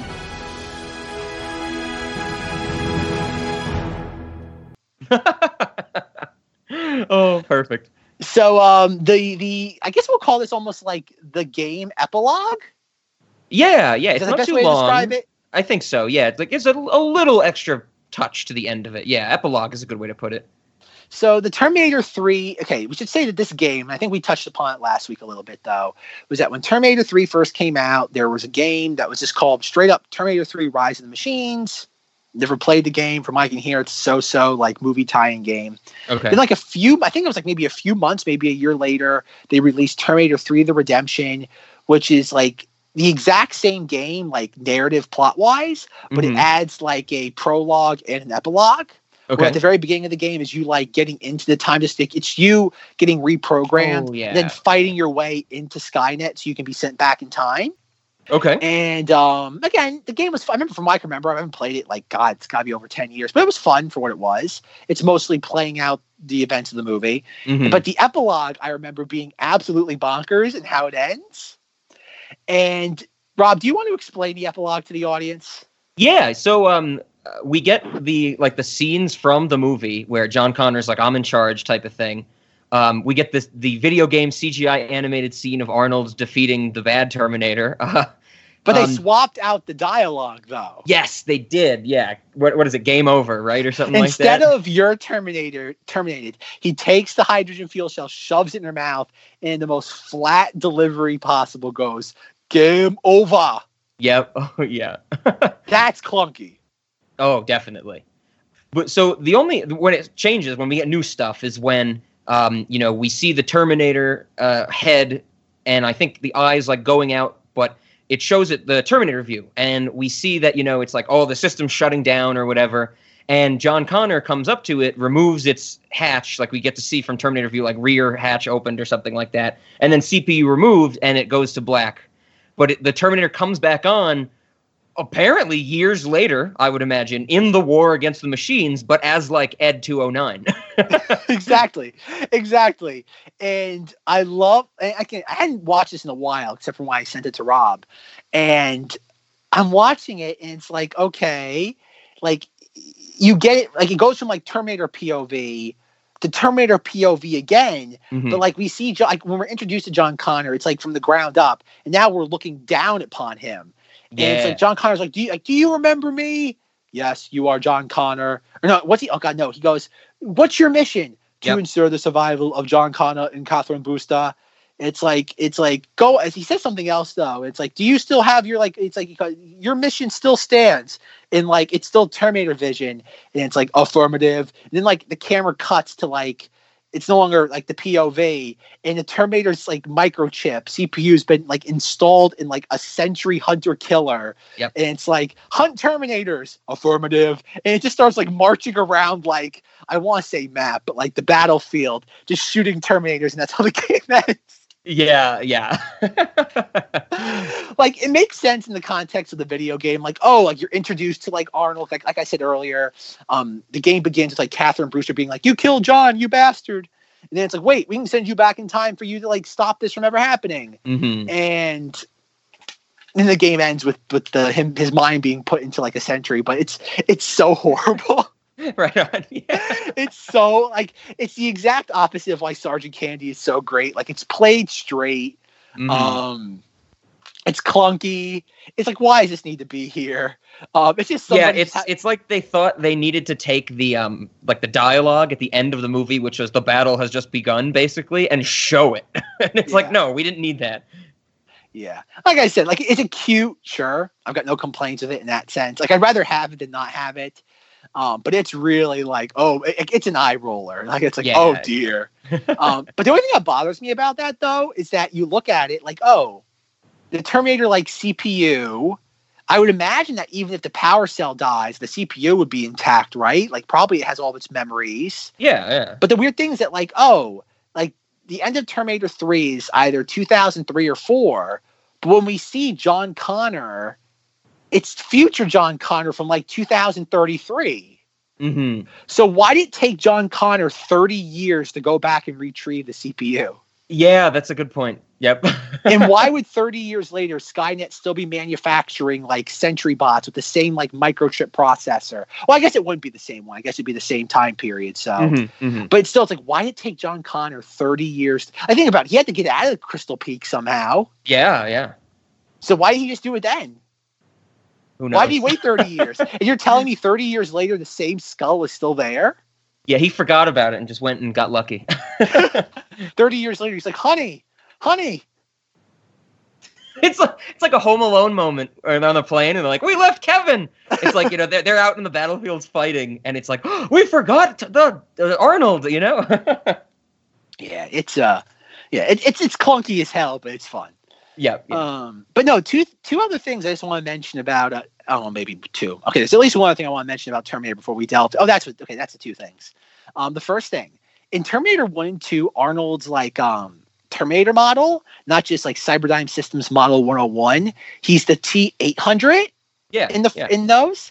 In this, he's the T 850. oh, okay. I didn't pick up on that. Rob, do you know why he gets an extra 50 in this movie? No, why? Neither do I. Oh, I don't know why he's a T 850, but he is. fifty. Get that extra fifty. Good, good for him. That was in the contract. He'd only come back if he gets an extra fifty. I'm. I, he's like, I'm getting older in real life, but I want to make sure everybody knows when I'm a machine, I have upgraded. Yeah, which I don't get considering there's just the whole like I mean, that's another aspect we didn't even discuss in this movie is the fact that like I'm an obsolete design. And the fact Yeah. that Sky and the fact that Skynet has created a Terminator to fight other Terminators. Yep, yep. So too many of them are getting reprogrammed. It's only happened at this point once, but we have to we need a contingency. Um again, fine. Well, we'll delve more into that with Terminator Genisys because there's a line of dialogue in that that almost like explicitly references that moment in this. Okay. Even though Terminator Genisys essentially ignores the events of three and four. Uh, but it's weird. It's very specifically pointed at that moment, but okay, whatever. interesting. Um, but the second thing is, I know again, I don't think we talked about much on the podcast, but like back in the day, Rob was a big Yu-Gi-Oh fan. Oh yeah. And I, and I know he collected the uh, what was it called, Rob? The Beckett magazines that like every like month came out and they gave you like card like values and this different, yeah, yeah, thing. the Beckett, yeah, Yu-Gi-Oh Beckett, yep, yeah. The, you, it came out. What was it monthly? Monthly like periodical about uh something like the that. Yu-Gi-Oh Yeah. trading card game, the TV series. I'm not sure if you know this, Rob, but in the summer of 2003, Beckett released like at least two and I think four issues of a Terminator version. Oh no, I don't think I knew that. Right on. And I have two copies of it. Nice. I want again. I, I kind of just looked through them, and I'm like, how on earth do you make a whole magazine about Terminator Three? Never mind, make two whole issues about Yeah. Terminator Three. yeah, really. Um, like there's some things in there, like oh, like enter the winning contest to get like a replica of like Arnold's like leather jacket from the film. And like another one's like, oh, you two can win like a pinball machine that's like Terminator Three based. mm-hmm, mm-hmm. But like there's something that's where I and, and that's why I said the second thing was that's where I learned that he plays the T eight fifty. Okay, gotcha. But yeah, there was a. uh, You might not know this, folks, but at one point there was a Terminator Three magazine, and I still own two issues of it. Awesome. Right on. So weird. I think, we should, I think we should start doing that. Every major blockbuster release should get its own like periodical. Yeah, that'd be something. print print media. Oh dear. But uh, with that being said, Rob, anything else about Terminator Three before we delve into our questions? no, I think that was everything. Um, check it out if you haven't seen it, or if you've seen it a long time ago and you need to reevaluate. We wholeheartedly recommend you do so. Yes. Um. All right. Cinemati and or late night movie. I think this is the first time uh, in this in this series where I'm not split. I think I'm I for the reasons I think we talked about, like reanalyzing this or something. I'm gonna say yes to late night movie, especially kind of in the same vein where I was, was trying. I was kind of saying yes for Terminator Two to kind of show people, be like, did you remember how bad some of this was? Like how like terrible the dialogue is. Like you know, be like, oh, they just love that movie. I, it's the opposite for this. Like if someone's like, "Oh, that's a stupid movie," like we should watch the second one. Be like, "No, when's the last time you saw this?" Like I'm making you watch this type of thing. So I'm gonna go yes for late night, and for cinemodity, I think I'm also gonna say yes because of a lot of the bonkers stuff we discussed. How much I enjoyed this film, kind of how much it stands out, you know, from the other Terminator movies we watched so far. I think I'm a, a yes on both fronts for this one. I wholeheartedly agree. I love the sentiment of uh, "You're stupid. Watch this instead." I love that sentiment. yes. Uh, yeah, late night movie, yes. Cinemati, yes. And the whole idea too is that just even the uh, like the idea of this a Terminator, watching that character evolve. I love that you go from like having the uh, Terminator Two Terminator be more of like a parental father figure, and then Mhm. in this, it's the idea like okay, John Connor is grown up. And the Yeah. Terminator is kind of like a father. And he's not a father in this in the same sense, but like the Terminator is not concerned with being a father. That's not his role. He's there to protect them. Yep. He's not there to be a, a paternal figure. Yeah, absolutely. And I think that I think that alone, the kind of like I know we didn't talk about much in our like two and a half hours of recording already, but it's the idea like, oh, the character of the Terminator has grown in a way by this like almost like I don't want to say regressing, but it's the notion of like, okay, when you think of like a cyborgic uh oh god, cyborgic, cybernetic organism going back in time to protect protect people, this is what you imagine. It's that stoic protector whose Mhm. sole job is to protect you, not to be your father figure, not to sit there like play high five with you. Which is again, I like that stuff. I know Rob doesn't like it though, but I like it in Terminator 2. But I like this as an, a logical evolution of the character. Yeah, in the yeah. sense of like this isn't the same, much like how the movie blatantly addresses. This isn't quote unquote your father's Terminator. This is a new one who's who has a different mission than the previous iteration. Yeah, yeah, it's it's a it's a neat it's a not it, more than neat. You know, it's a, it's a, a nice change. And Yeah. you know, and he's got that extra fifty, so it all works out. like like again, how often do you get character growth from a from a robot in a, mo- in a movie series? exactly. No, nobody's watching uh, Star Wars or RoboCop being like, "Oh, I love how the character like has an arc from like one, two, and three. hmm Yeah, exactly. And it is. It's funny. Every every Arnold version of the character is different in, in a way. Yeah, absolutely. Every Yeah, every iteration of the character. Even with you know the uh, he's the bad guy in the first movie. He's the good guy in the second movie. He's both in this movie, you know, when he gets Yeah. reprogrammed. And so it's like, great. Yeah, they're playing with it as they should.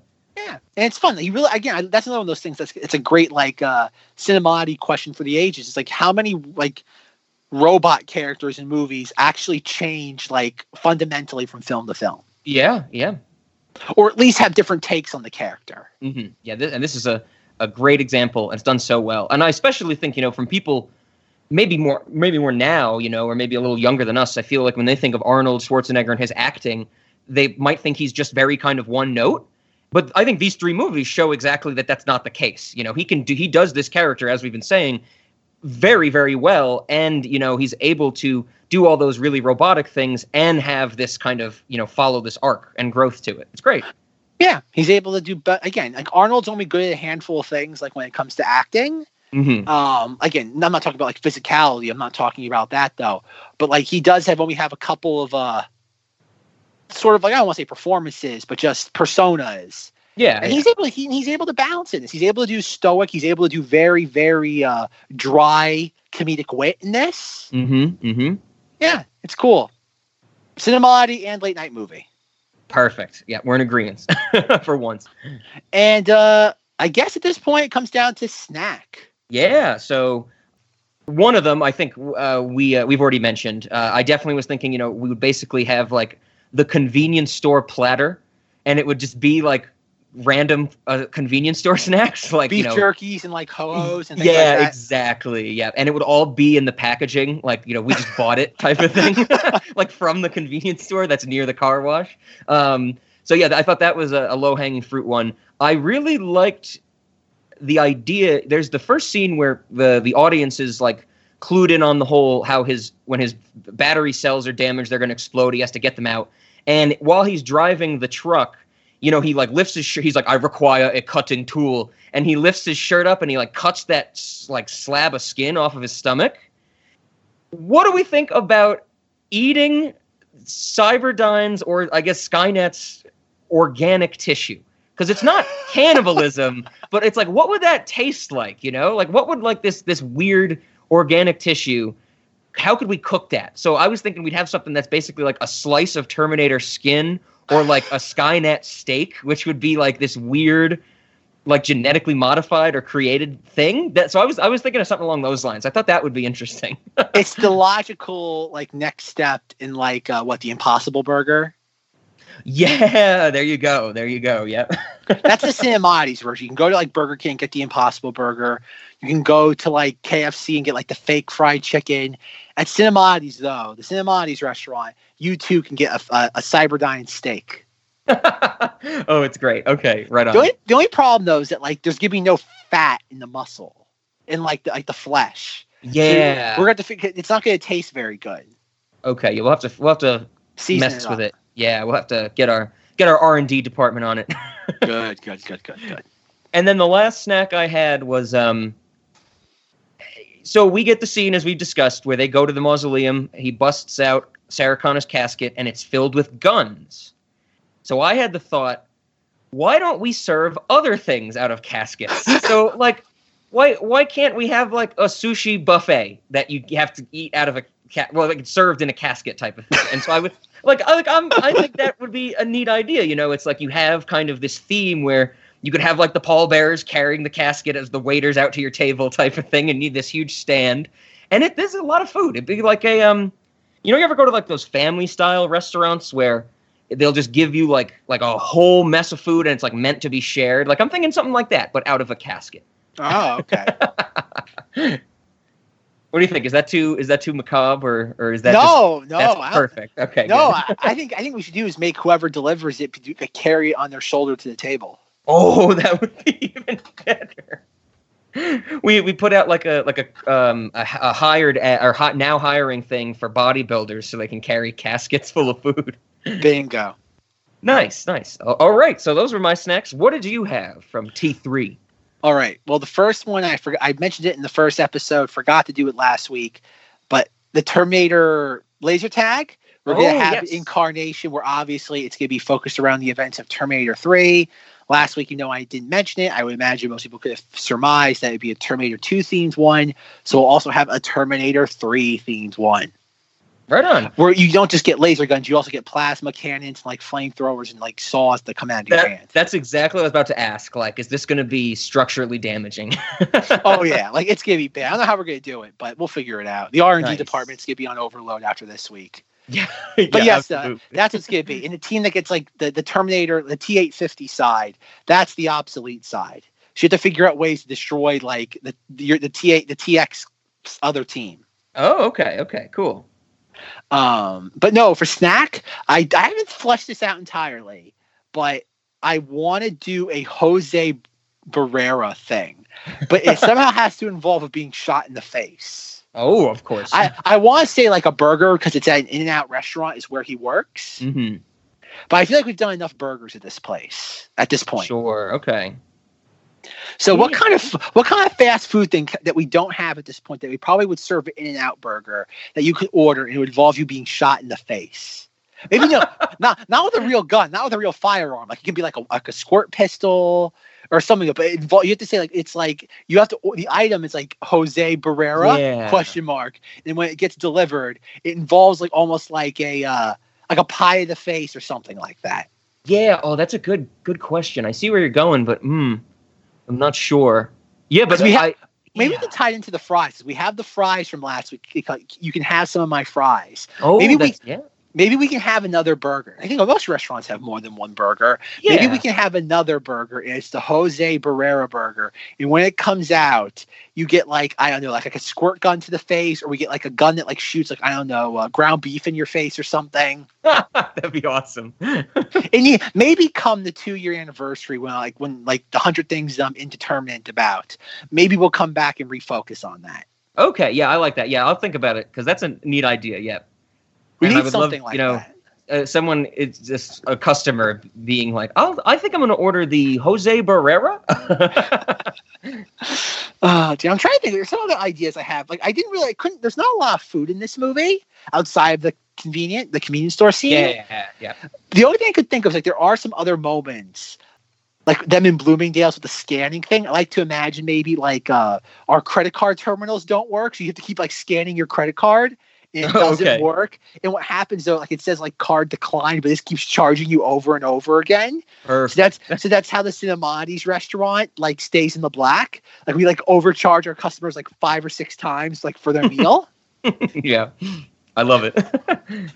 uh, but no, there's not a lot of like food in this movie. yeah, yeah. It was definitely um. I felt the same way. You know, like the slice of the skin and the casket, everything else. I was just on board for this movie. Yeah.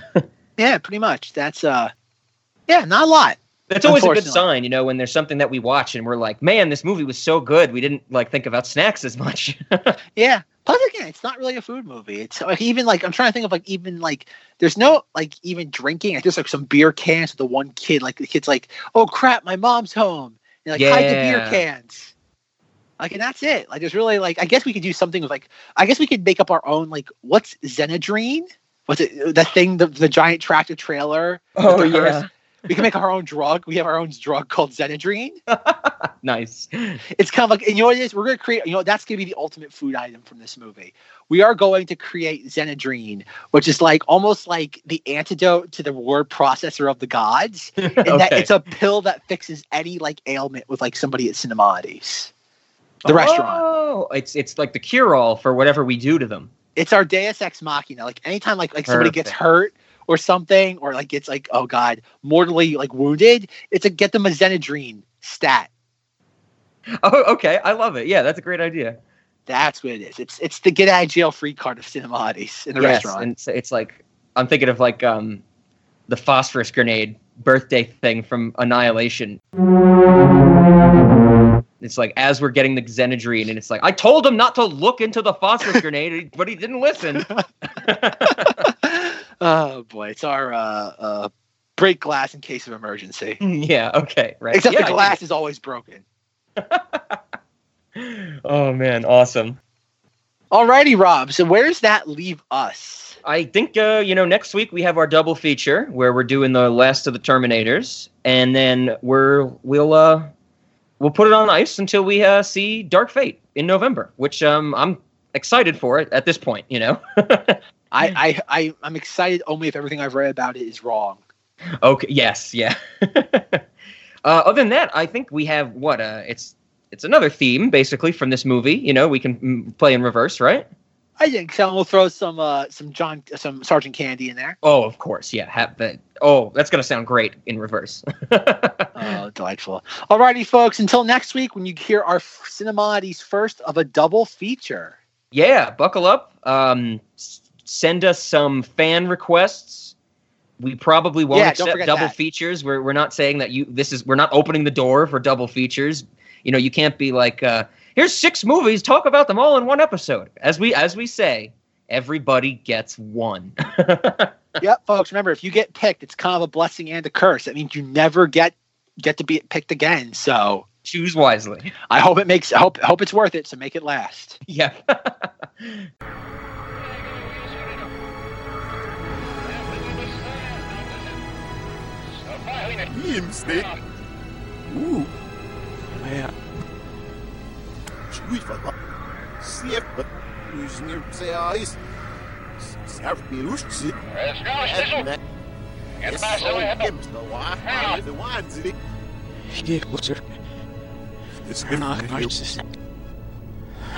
Let's go, Sizzle. Get the bass away, Hippo. Now. De wijn zit. Yeah, what's your... It's Turn off noises. Mascot out by one with it. Alweer, maar mensen. En ook nog. Zei is sap. Dem zit het met ons wa. Nee, kun je niet als het zijn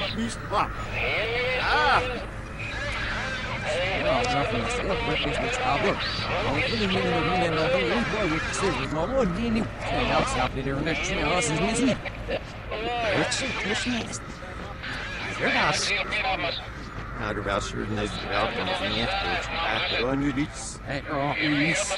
Wel, ik ben niet zo aan het beste drie film. No, er was er niets hier.